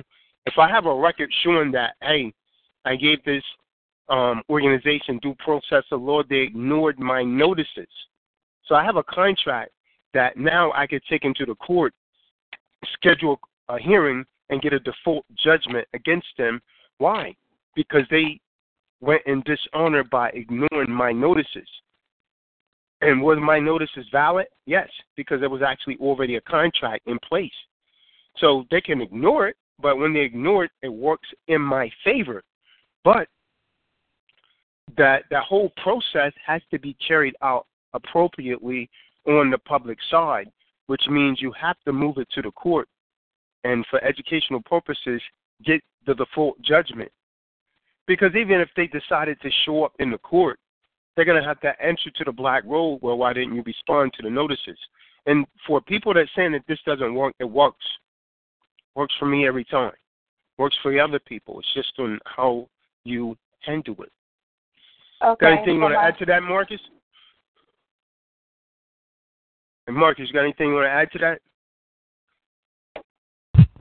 No, not not at all. All right. Go, go ahead, All right. um, April. Okay, so so the next step would be me sending two more notices out, and I'll wait a ten day time span, and then after that, then I'll send then I'll send out a notice of fault, and then a notice of default. Right. I mean, that's what I do. I really Okay. can't tell you what to do. I can actually only Right. tell you how. Yeah. Right. I have one more question. Um, I wanted to file a habeas corpus. Habeas corpus. Excuse me. Uh, habeas corpus. Yeah, go ahead. Habeas habeas corpus. Thank you. Um, I wanted to file that. Now, I'm still reading up and learning and everything. Um, how to position it and everything out on the paper. Would I be filing that with the Supreme Court? Because I, from what I've gathered, that's what I'm assuming, or do I file it first with the local tribunal? I mean, but why are you fo- filing the habeas corpus? Like, what what what's your um, what- what's your strategy for filing the habeas corpus? Um, I personally feel as if I've, because I told you the other night I missed it. I missed my appeal window, and besides that, I feel like I've exhausted all of my other revenues to use. I've challenged the jurisdiction; they've ignored it. Um, I I've sent in the interrogatory, and the attorney went over it. Like the way she answered it was just so wrong like she she'll say that well the plaintiff can't answer that because that is vague and ambiguous and i'm just like okay how so i feel like i've exhausted all of my my other methods so i know that this would be a good way to get their attention correct me if i'm wrong Well, I, I don't I don't know where um I- don't know that I would file a habeas corpus that. Should, hey, Mark, are you listening, sir? Uh, I don't, you know, I wouldn't, I wouldn't file a habeas corpus in that particular situation. Like, um, um, that's kind of like saying, "Show me the body." When you're you're, you're filing a um, habeas corpus, um, I'm not sure your strategy for like filing that, so I don't know that I necessarily would agree to that. That's why I kind of like ask you your strategy. Well, the strategy is I'm trying to do everything I can do to get my son back into my possession. Um, I'm just trying to find remedy right now at this point. And I was looking up some other case laws online, and I saw one particular case here in South Carolina where this young girl had a baby with a guy, and she her parents didn't want her to keep it so she signed papers to adopt the baby but she the way she made it to where it was like an adhesion contract or like she didn't completely sign it. She wrote on there something. I can't remember exactly what it was. And months went by. It was in a six to- six month time span. And when those months went by she decided she wanted her baby back. So she you know, petitioned the other party for the baby, they refused to give the baby back. She filed affidavits and she had an attorney and she did all of that. So eventually, the last step that she did was file the habeas corpus, and I think she sent that out to the Supreme Court. When it when she sent it back out to the Supreme Court, um, they reviewed it and then they went over it and they said that um, they couldn't say that she abandoned the baby because she asked for the baby back within a six month time span. They try to like do like child support stuff and everything and they said that there was no means for her to pay, blah blah blah because there was an arrangement set up with the supposedly adoptive parent. So like my strategy is just finding remedy to getting what I need. And that's my son.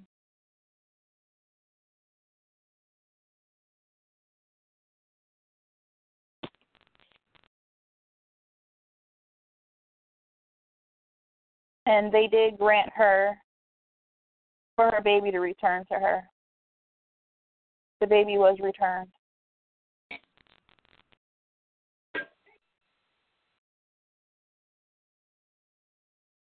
Greetings, you guys. And that was that was after the fact that the tribunal denied her of her appeals and her affidavits and everything. they said that she abandoned the baby, but the Supreme Court ruled otherwise.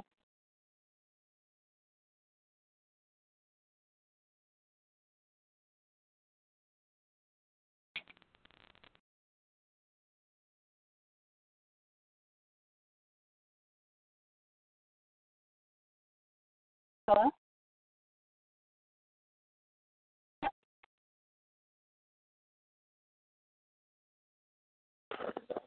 Uh, I can still hear you. Um, maybe they're taking care of some kind of technical issue. Stand by.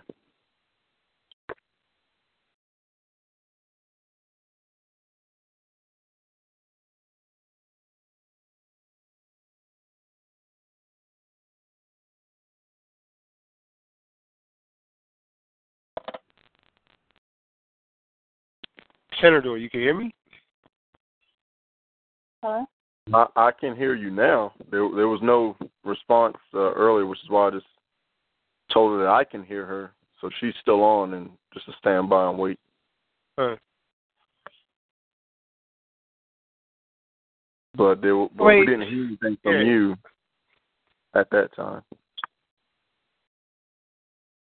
Um, yeah, um, yeah, it, that's gonna be like a um, kind of long process. Like that's not something that you could kind of like resolve over the phone. But I don't see like how a habeas corpus would actually help that um, particular situation. I've seen someone try to do that before, but didn't really work out. Um, the other lady that you said I work for, I would like to know how a habeas corpus like really help her get support back. But yeah, that's a situation you're gonna actually have to deal with like like not on this call. It's like really, really um detail. It's gonna take a lot of attention. But um yeah, what's Sean? Um Sean, are you on the call?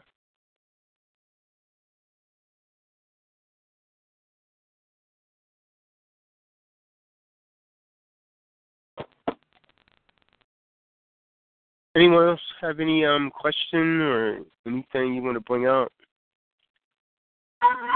Yes, I have a question. Who's that? It's Brother Yasset from Chicago. Uh, all right, go ahead, brother. I am trying. I am trying to uh, get my original birth certificate, and every time I request it from Vital Records, I get a uh, a copy. They keep sending me a copy of my birth certificate. So I'm trying to find out is there any other place where I can go to uh, get my original birth certificate. Where, where are you trying to get it from? Uh, Vital Records. So when you say the original birth certificate, what exactly do you mean? Like, what are, what are you referring to? with the time, date, uh, location where I was born, all that stuff. All that information is not on the copy. Yeah. So when you request it, are you requesting the short form or the long form? Uh, I believe short form, if I'm not mistaken. Yeah. Yeah, you want to request the long form. It has much more information on it. So, okay, and I can get that through Vital Records.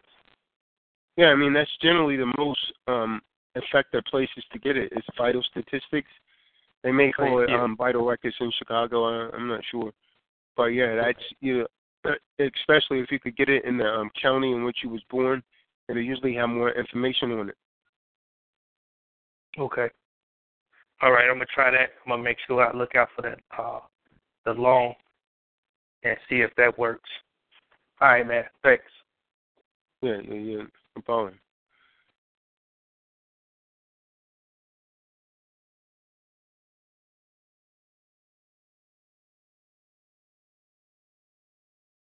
Call from Maryland. You have any questions? No, not yet. I appreciate you, brother. Yeah. Oh yeah, yeah, that's you. All right. Oh yeah, so um yeah, I talked um by the way, um Snowden uh, I, I talked to um one of the people that you was telling me about over there. So I'm gonna Yeah. be like yeah, I'm gonna be um, I'm, I reached out and I'm going to be doing something there soon, so I'll let you know. Awesome. Oh, I'm so glad. Yeah, yeah. So it's kind of like for that little group, it's like a little secret group or whatever. So yeah, I'm going to be doing something there soon, so I'll let you know. Awesome. Whatever you need, let me know, man. All right, all right, yeah. So um, um, South Jersey, have any questions? Any statements you want to make?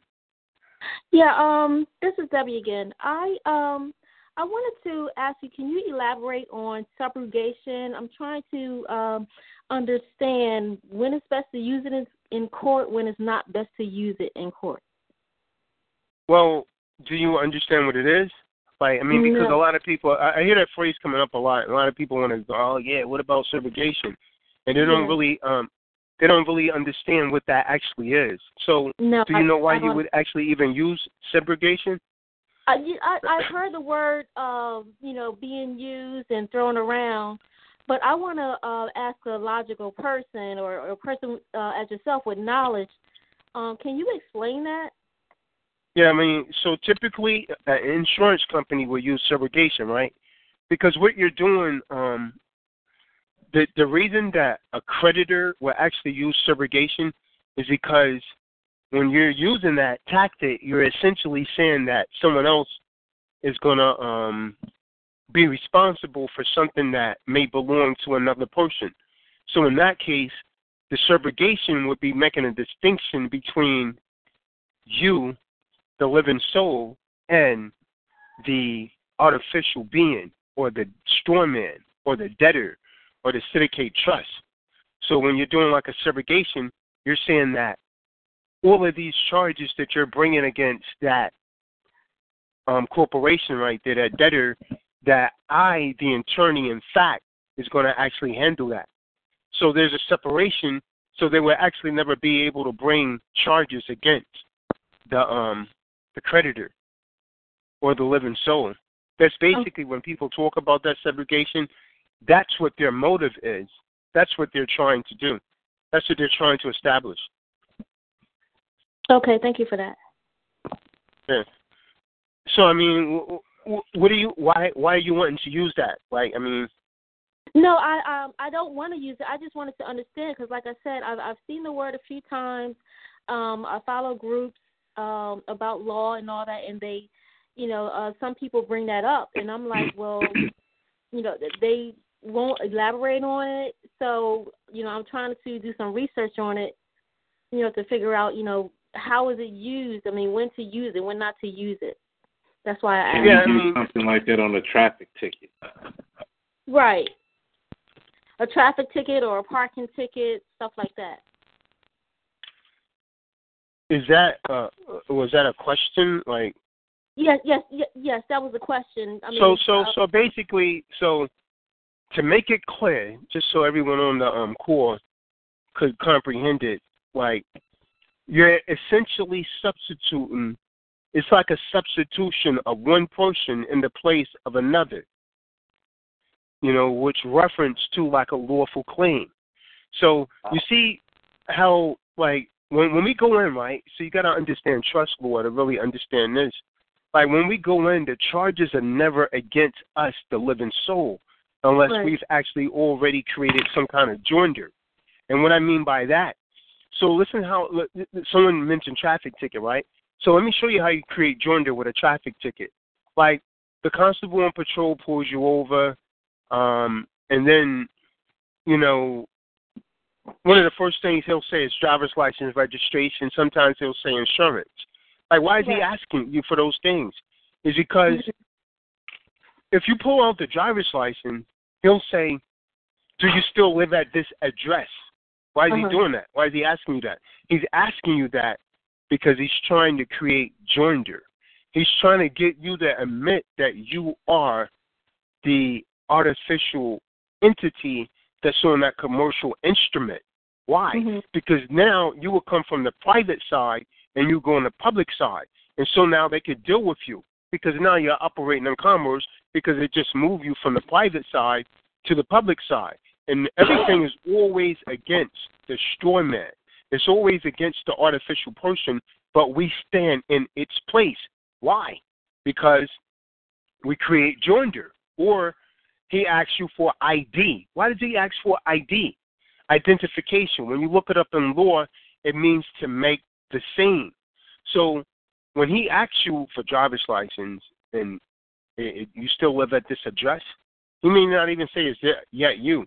Because if you're saying that you still live at that particular address, you're already saying that's you. So now he's actually already entrapped you. And because you just admitted that, well, yeah, I'm that person mm-hmm. on the driver's license. And then let me show you how discombobulated people will be. Then they'll go to court and they'll argue jurisdiction and say that they're not mm-hmm. that person on the driver's license. You see that? Oh, yeah. Sure. Okay, thank you for that.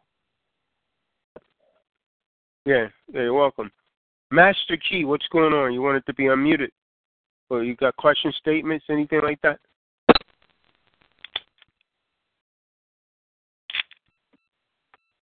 Master My Key, you're unmuted. Hey, greetings, you guys. How are you guys? Good, good. Can you guys hear me? Hello? Yes, Yep. we can hear you. Heard. All right. Well, basically, what I want to say is, uh, I told when you mean su- subrogation, right? You said subrogation, not segregation, right? Right. Correct. She said subrogation. And that's inter- that's an interesting topic, you know, um, to actually speak about. Um, um, what was I going to say? Pretty much, um, I I totally agree with what you just said. The host or whoever was just talking right now, that is something very important. You know, when the driver's license and and the whole joinder thing. You know, it's pretty much uh uh basically it's uh basically what we got to do is you know we got to go in there and just pretty much ask a couple questions, don't you think? You know, like who's the one making the claim? You don't think that would be more easier as to what as to like you know who's the one bringing the claim like the state is? You know, like the state's a fiction apparently. Is that true? Well, yeah. I mean, you could do that, but sometimes, like we had a caller. I'm not sure how long you've been on the call. Um, we had someone earlier that said that the black robe didn't allow them to speak. Um, when they try to challenge even or speak anything, um, he said, "Are you so and so?" And if you're not, we're going to issue a warrant for his arrest. So we never got to that part. Given that particular situation, what would you do if you weren't allowed to speak? I mean, because I've seen it before. I've seen like the prosecutor go on for like ten minutes, then the black rule talk for about fifteen minutes, and they end the um, case right there. How, how do you handle that? As in like the guy, the when you mean black robe, are we talking about the judge? Well, I don't like to refer to them as judges because they're not all judges. Many of them are magistrates, and there is a difference. So I just refer to him as a black robe. Yeah, the guy in the priest, um, the the guy in the priestly costume that's dressed like a priest. Yeah.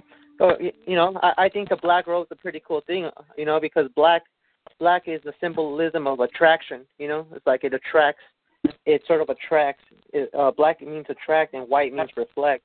And, and so, you know, when when when you're speaking out to these so-called judges or our brothers, I call them, um, they're actually taking in consideration for us speaking. You know, they attract everything we're saying to them, and um, and and and I think it's easier to go in there and you know, as a friend of the court and uh, help them assist the matter. out, You know, like, Amicus oh, curiae. So you're going in as amicus curiae. Yeah, I believe That's so. know. Latin. That's Latin for friend of the court. So if you're going as friend of the court, that means you're going in to speak on someone else's behalf, not yours. Yeah, in the matter of. Okay. Continue. And um, you know, all these all these all, all these courts are administrative court to uh, assist the bankruptcy of the United States.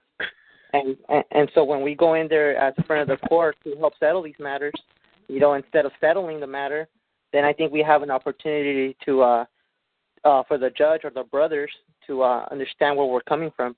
You know, they know us by our fruits, and um, I think that uh, it's easier to go in there instead of making any claims or any statements. We ask, hey, when can I meet the one who's making the claim that I laid a claim?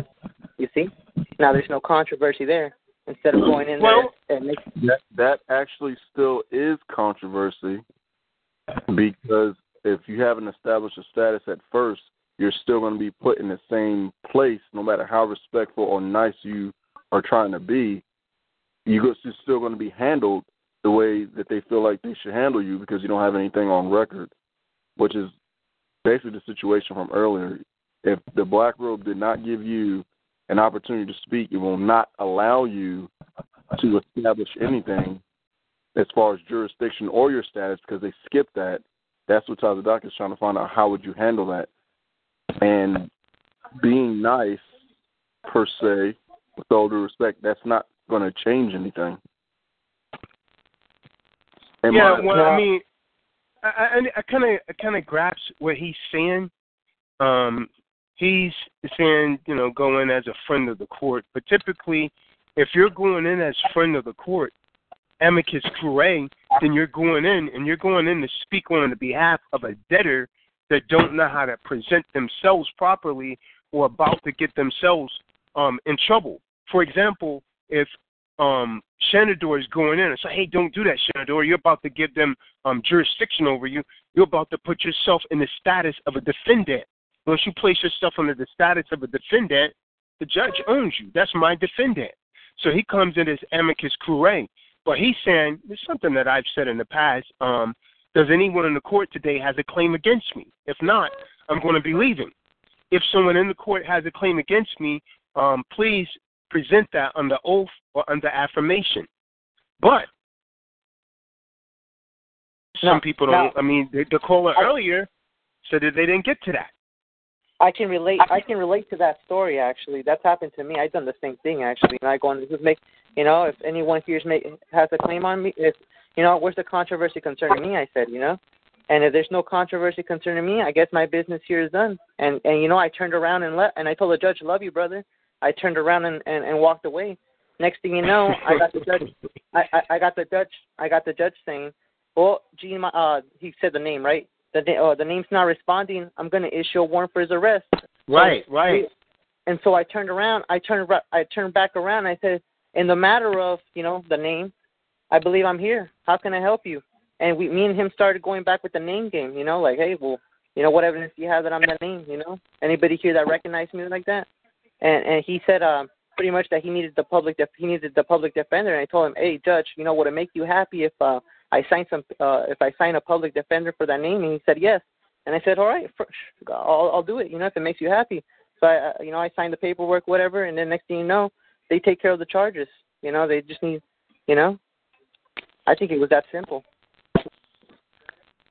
So if I understand you correctly, when you went back after the judge made the statement that the, a warrant was going to be issued for your arrest, and then you claimed, okay, you're here to resolve that matter, how did you go from that point to the resolution of the case if the judge isn't giving you an opportunity to speak on your property, your straw man's behalf? Like, how did you guys close that gap? So you signed something? um he i asked him you know i he wanted the public he's all like um i need you to sign some i need you to uh i need you to sign you know in order for you in court in order for you to get a public defender you know anybody they need to sign some some paperwork to get a public defender. So i asked the judge judge will it will it make you happy if i sign if i signed over a public defender for the name?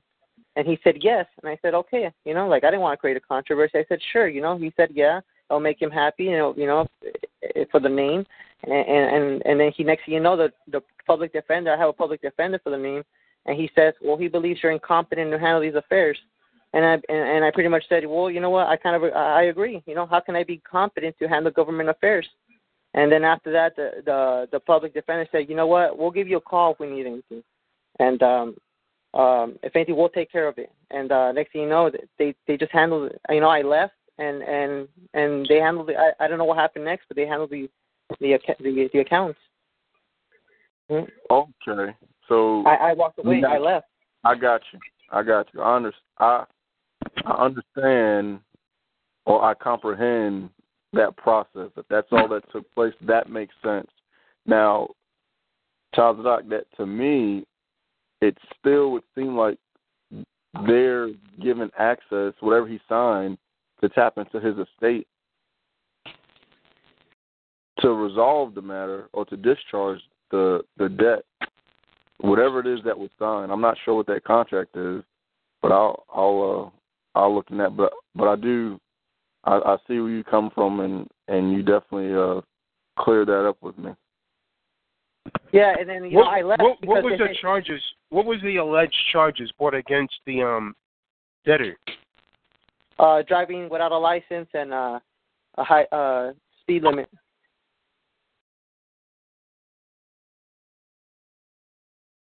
All right.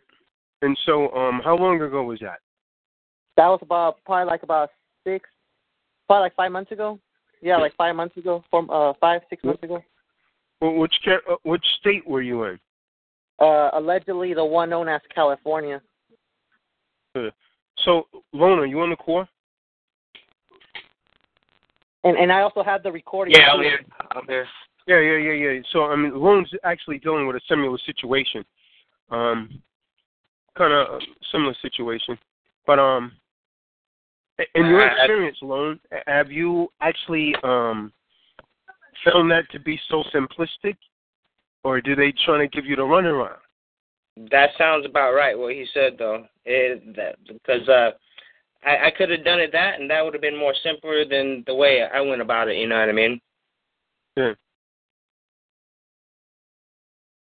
But I mean, you he, he threw him he threw him a, a con he threw him a conditional uh, con- acceptance, and Yeah. Yeah. that's it, it. It worked. Yeah, I mean, so, but let me, which, what should I refer to you as? Um, hey, you, um, Master Mikey. Uh, you could call me uh Jedi Mikey. Uh, I'll just say hey you. I like hey you better. Hey. Yeah. So, so, um, have have so you haven't received any kind of um, any kind of presentment, anything in the mail thereafter. Uh, you haven't Nope. received anything that state that the case was actually dismissed or anything like that. I didn't get I didn't get anything. Nope. And fr- frankly, it's like it has nothing to do with like, like you know it has nothing to do with me. So I frankly really don't care. You know, like if it has nothing to do with you know render what is Caesar Caesar's. And so you know it has nothing Yeah, to do yeah, with yeah. me. Have you checked the docket sheet or anything like that? You know what? I, I actually haven't. Actually, I have to look that up. Yeah, yeah. It may be a good idea to check the docket sheet. You don't want to be a warrant to be sitting out there for your arrest. because yeah, they might be trying to put a warrant on on the Yeah. debtor or something.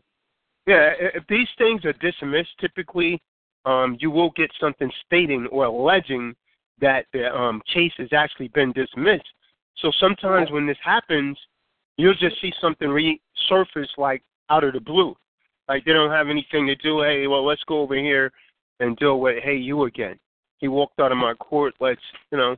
You always want some sort of resolve in the end, but sometimes they give you now, I've seen situations like that where they give you like this window of silence, and you got to know when to take that window and to just walk out and just leave it as Yeah. that.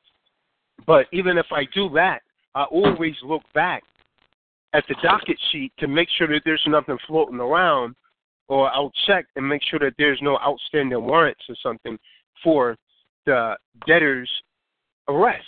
Because if there is, then I'm going to resolve that. I'm going to resolve that because I know that the warrant would be the original charging instrument of these new charges that they're trying to bring against me. So uh, I'll resolve it on that warrant.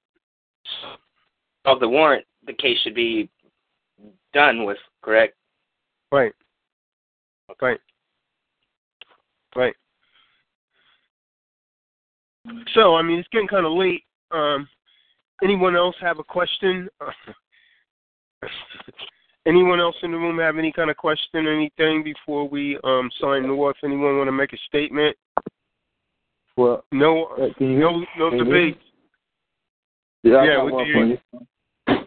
Okay. Yeah, I, I wanted to say this. You might want to, I don't know, maybe do do, do answer this with, with a video or something like that. But um, because it might, I don't know how mu if you can do this quickly or not. But my question is basically uh, this. I mean, in order to uh, understand what is possible at various at various status levels, and uh, and assuming, let's just say, uh, uh, let's just say a person of your mindset, brother Tom Tazadaq, knowing all that you know, okay, I'm wanting to get if even if at any of these levels, I mean at the debtor level or the STC level or the sovereign letter level, knowing all that you know in any of those places, what would be possible, uh, pros and cons, as a debtor? What would be possible, pros and cons, as an STC? What would be possible, pros and cons, as a sovereign? And how does the name change affect any of that? So you said one would be the pros and cons as a debtor? There is. Yeah, I mean, I'm no, saying I'm just I'm just trying to get a hypothetical because I'm trying to get an understanding uh, of these of the statuses of where they're limited. I know the debtor is limited. I know that very limited. Well, but what I'm saying, so so let's yeah, I got what you're saying. So let's look at it like this: like a debtor is a servant. So I mean, Mhm. that's the the way it's in a debtor is a nice way of putting it. Like a debtor is like subservient. He's subject to the jurisdiction thereof, right? So that means there's a higher authority over you if you're in a debtor position, right? A servant, what's Mhm. another word for a servant? It's like a slave. So mm-hmm. that being said, does a slave, slaves on the plantation, did they have any rights? Could they own any bank accounts, anything like that? No, they couldn't. They didn't have any rights. They had to answer to the slaveholders. In this day and age, like the public policy makers or the slaveholders, they hold the slaves and they keep them in their corporate circles. So, and these slaveholders are actually in a corporate ward status, just like the slaves are in a corporate ward status. Now, a lot of the people that you're referring to as debtors are indigenous to the land. So, understanding that, and this is why status is all important. This is why I started talking about status from the beginning. So, if a people is actually in a corporate ward status only because they don't really know who they are or where they're from, like I can ask most people the um the name of this um country on the call, they probably couldn't tell me. Probably don't know the name of the country. Um, they probably don't know the name of their country.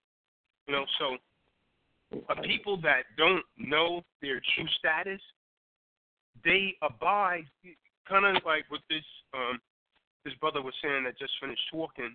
Like he had the understanding of oh, how to play their little um games, but some black wolves are not that nice. You know, let hey find them in contempt. As soon as he walk out, get him. I've seen it happen before. Um, so, but a debtor status is that of a slave. So there's no pros to that because you're either told what to do, you're gonna pay a fine, or you're gonna get locked up. That's a debtor. That's what they do. They take orders or they owe someone something. Now, the pros of being a secure party creditor, that means that you've actually awakened and you've come and it's not just about filing paperwork. You've got to know why you're filing what you're filing, and you're basically saying, listen, understand that this United States is operating off of contracts. The United States is operating off of contracts, and so contract is actually governing everything around us. And so, in order for me to be acknowledged back in my proper status, I had to do with what is known as a revocation of power of attorney.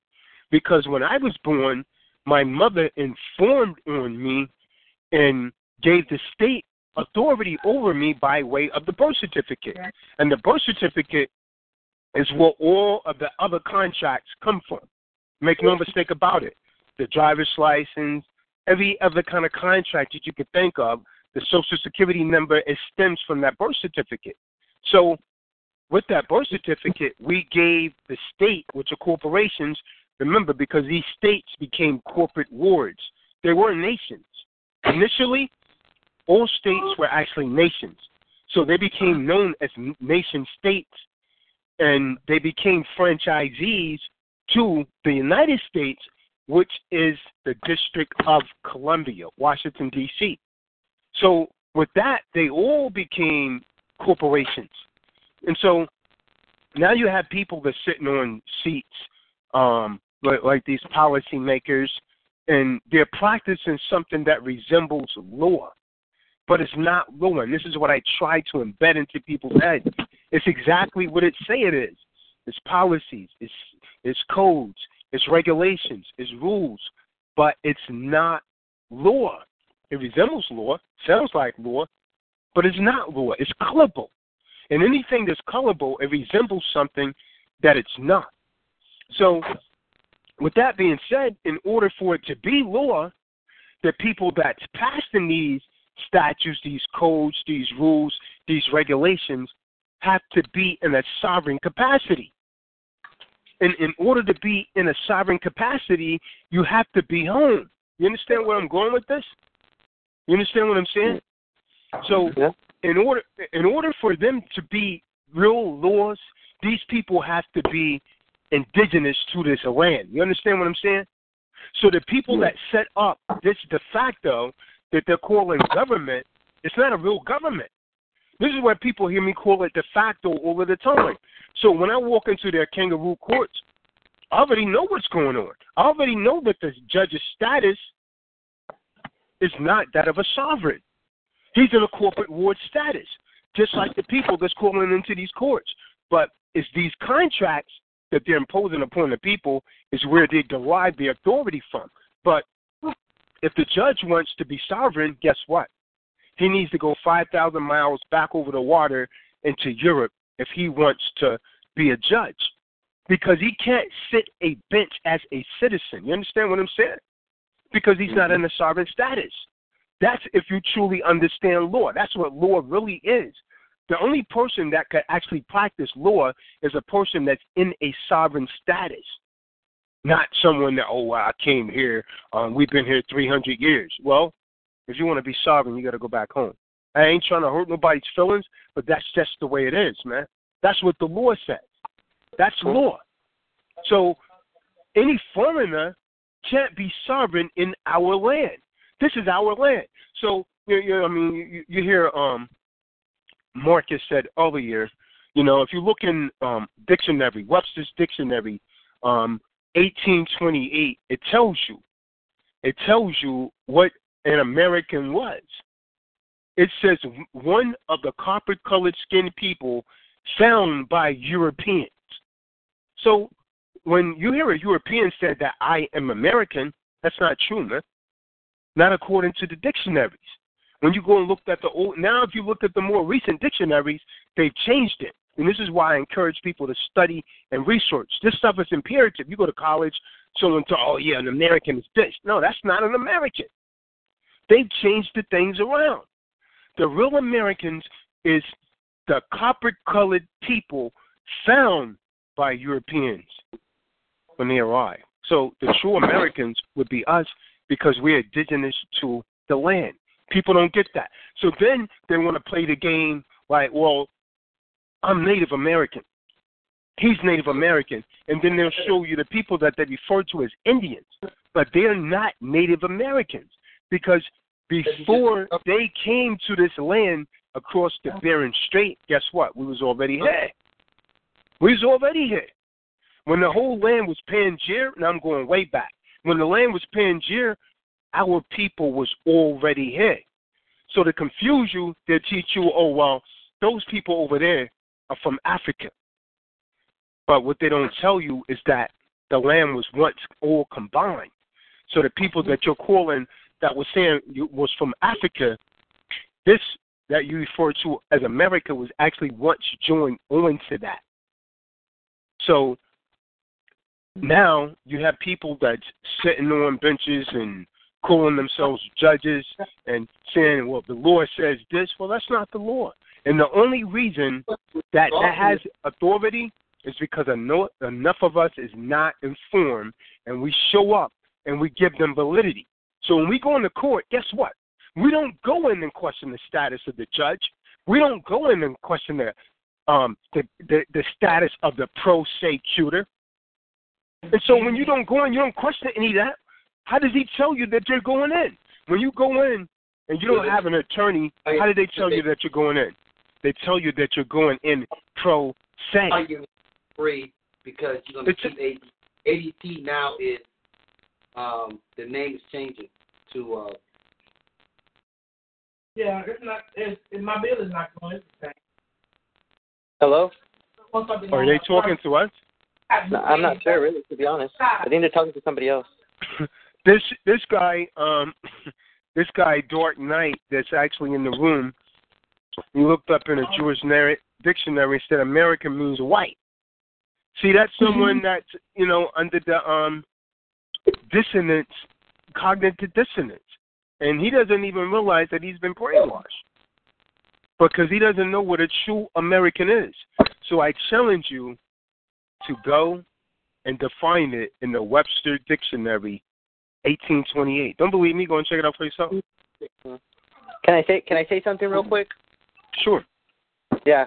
You know that that birth certificate, I, I believe it to be the Willy Wonka golden ticket. You know, it's I believe it's a gift certificate. You know, people like to, you know, like people like to think that that's an identification, but it's not. It's an indemnification. You see, under the Lieber Code 38, you know, um, under the Lieber Code 38, uh, chapter uh, Article 38 sits right there. You know, and uh, I just wanted to bring that out there. You know, it's not meant for identification; it's meant for indemnification. Yeah, well, to me, it's a bond for me. I mean, to me, it goes back to their contracts that they constructed and stated that, hey, if we take away your gold and silver, and since we did, then I can uh, discharge and settle full debts on the public side. So that's what that means to me. That's the only use Yeah. that they have to Yeah. me. I agree. I agree on that too. You know, it's the gift certificate. Yeah, it's there to Yeah. indemnify the debt. Yeah. Good shit. Good shit, brother. I love it. Sloan, King. Yeah. Hey, Sloan, Sloan, peace. What's going on? Who's that? Other than a uh, aff- affidavit of religious rejection, um, um, religious objection to immunization, what else would you uh put on the record as far as like For- hospital? Oh, yeah, yeah. I mean, me, if I could actually have a midwife, I wouldn't even have my son or daughter um, born in the hospital. Um, uh, you know, I was talking to a brother in D.C. I was doing a seminar over there, and they they called the cops on him because he didn't want to sign the birth certificate, and they didn't want him to leave with his son. You know, Yeah. um, and so so I mean, when they start speaking that language like child and children and parent, know that they're talking about corporations. Um, that that yeah. has nothing to do like yeah yeah. So I mean, you know, I would ch- try to plan uh, um a pregnancy at home, or if I had one in the hospital, I would actually had it prearranged, saying that I don't want any immunizations and the whole birth certificate thing. Um, you know, once that is signed, that's when you're signing the um the authority of your son or daughter over to the state. And so once you do that, that immediately gives them authority over your once your property that was just actually signed over. Why? Okay, but look, this what I'm this what I'm asking though. Other than putting uh, a certified affidavit in the mail to every doctor that's associated with the situation, what else would you do? Knowing knowing what you just said, knowing what you just told me, it, I, I am unable to have a midwife. I'm saying I gotta go in the hospital. So other than what you just said, what would you do for mm-hmm. education?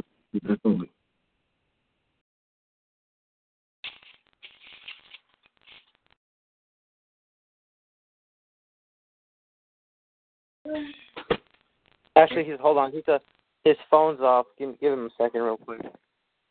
Hold on. CDC or CDCC here. The phone's muted out for yourself. Just letting you know.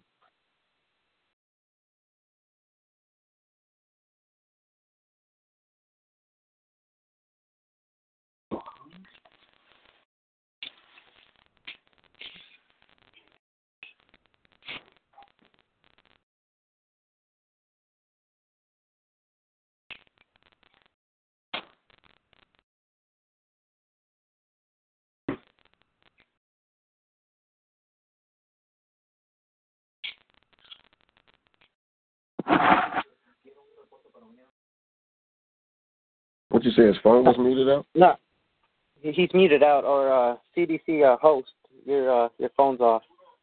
Or he probably hanged up by accident. He's probably gonna call back right now. I can't get back in the call. Shit, hold on. Well, it sounds like you're on the call. I'm still on the call. I'm still here. Yeah, the ho- the host the the host can't get back on the call though. He's saying. Uh-oh. Mark, can you answer that? Now the law of na- you look, I looked up the law of nations, uh, the book of the law of nations, and it says, um, you know, hospitality. How they grant us hospitality because you know obviously we're born in the hospital. You know, hospital hospitality, and and and the doctor's the one, uh, the doctor at law. You know, he's a practitioner at law. You know, the doctor at law, and um, and pretty much they signed that birth. They're the ones that signed the birth certificate. I thought that was pretty cool. You know, they, they're the ones that sign because they're the ones that grant us hospitality under the law of nations. I thought that was pretty cool. It's pretty cool. What part of uh AU? What what part of uh Cali you from? Uh, uh, allegedly South Cali, uh, Ventura. Okay. I'm way up north over here, hour and a half south of uh south of Oregon border. I'm actually having after I'm having an after call, you guys, as well. It's gonna the numbers are one forty five three seventeen. If anybody else wants to join, I'm gonna be having a talk show there. If anybody wants to join after this call. Yo, yeah, yeah. So I got I got booted out of the call because the time was actually up. So it was kind of hard for me to get back in. But yeah, I heard the answer that the brother actually gave. But um, so uh, uh, is the brother still on the call that asked the question about the um the hospital birth? Yeah, I'm still here. Yeah. So you you you said that you said something along the line that it's too late for something that you can't do. Can you repeat that? No, what I'm saying is I can't. I have to have a hospital birth. My um my Right. is having has to have a C-section, so I have to have a hospital birth. I don't have. Okay, uh, so so what I'm saying to you is that if you have to have a hospital birth, then there's a pre-plan that you could actually design before you go into the hospital, and you let them know things beforehand before you go in. Yeah, correct. That's what I said. Other than the fact of the affidavit of religious objection to immunization and uh, an affidavit from the Commonwealth of Kentucky. Listen, listen. Let, let, let me let me ask you. Let me ask you this. Let, let me see if you're thinking a thinking man. Before before Edward Mandell House came out with the idea of having people register their biological property, which is their sons and daughters, under Woodrow Wilson, how was records of birth kept? in the Bible. Okay, Footprints is that is that still not a legal document? Con. Yes, it is. It's still a legal document. Con. So, um, you know, i i any contract that I'm compelled into is not an enforceable contract. So, if I because if you're doing uh, because watch this, look at what you're doing. You're saying that you're going to enter a certificate of religious exemption. So if you're doing that, you're saying that essentially, I believe that my Creator will protect my son or my daughter from any kind of harmful um, diseases. That's what Correct. you're basically saying with the religious exemption. So it's the same thing. Well, I resort because listen, and this might sound a little bit harsh, but henceforth you're gonna have to start thinking of your son or your daughter as your property, not as a child, but as your property. Is there not a maxim of law that states no man has more right to my property than I? So if I have a right to my property, I decide what's going to happen with my property. It came from my loins. It's a part of me. So if I don't want a birth certificate, then show me the contract that obligates me to be a party to this. So what usually happens, these people use threat and coercion, and then people eventually gives in. Why? Because they cater to their fears. And this is why I constantly emphasize to people you have to be totally undaunted. totally not afraid, totally unafraid. You got to be fearless. You got to be undaunted. So I contend that hey, if you pre-plan everything or let them know everything before you before your wife or your rib goes in and and have the baby, I will have a pre-plan like this is what's going to happen. We don't want the birth certificate. Um, that's it.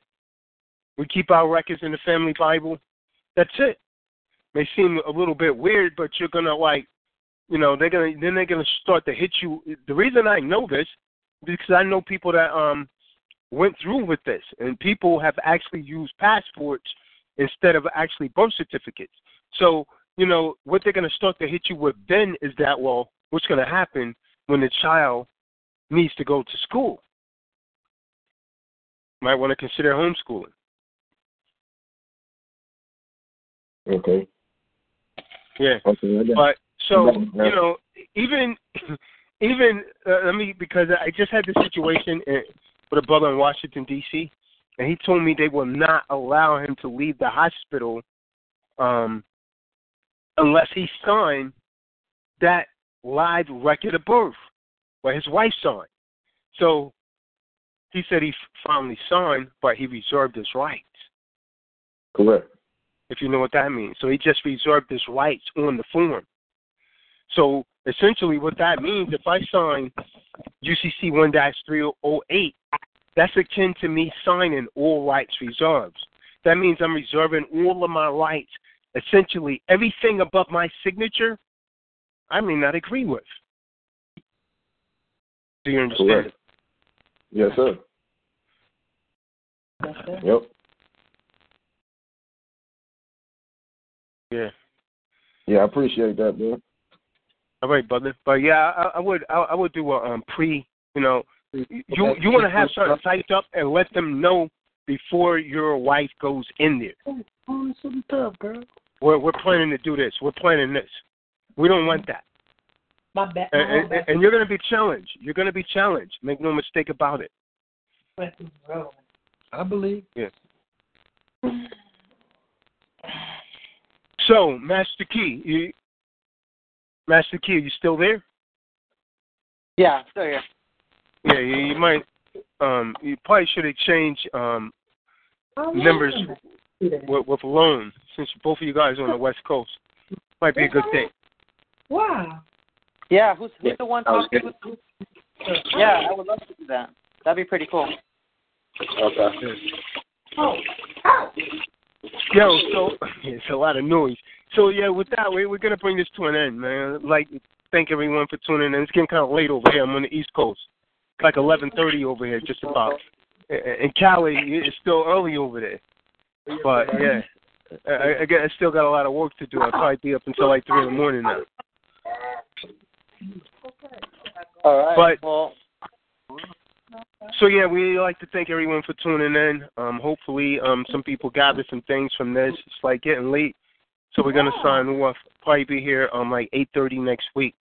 So thank everybody for tuning in. gonna say shalom. Peace. thank you, brother. Lucky Land Casino asking people what's the weirdest place you've gotten lucky? Lucky? In line at the deli, I guess? Aha, in my dentist's office.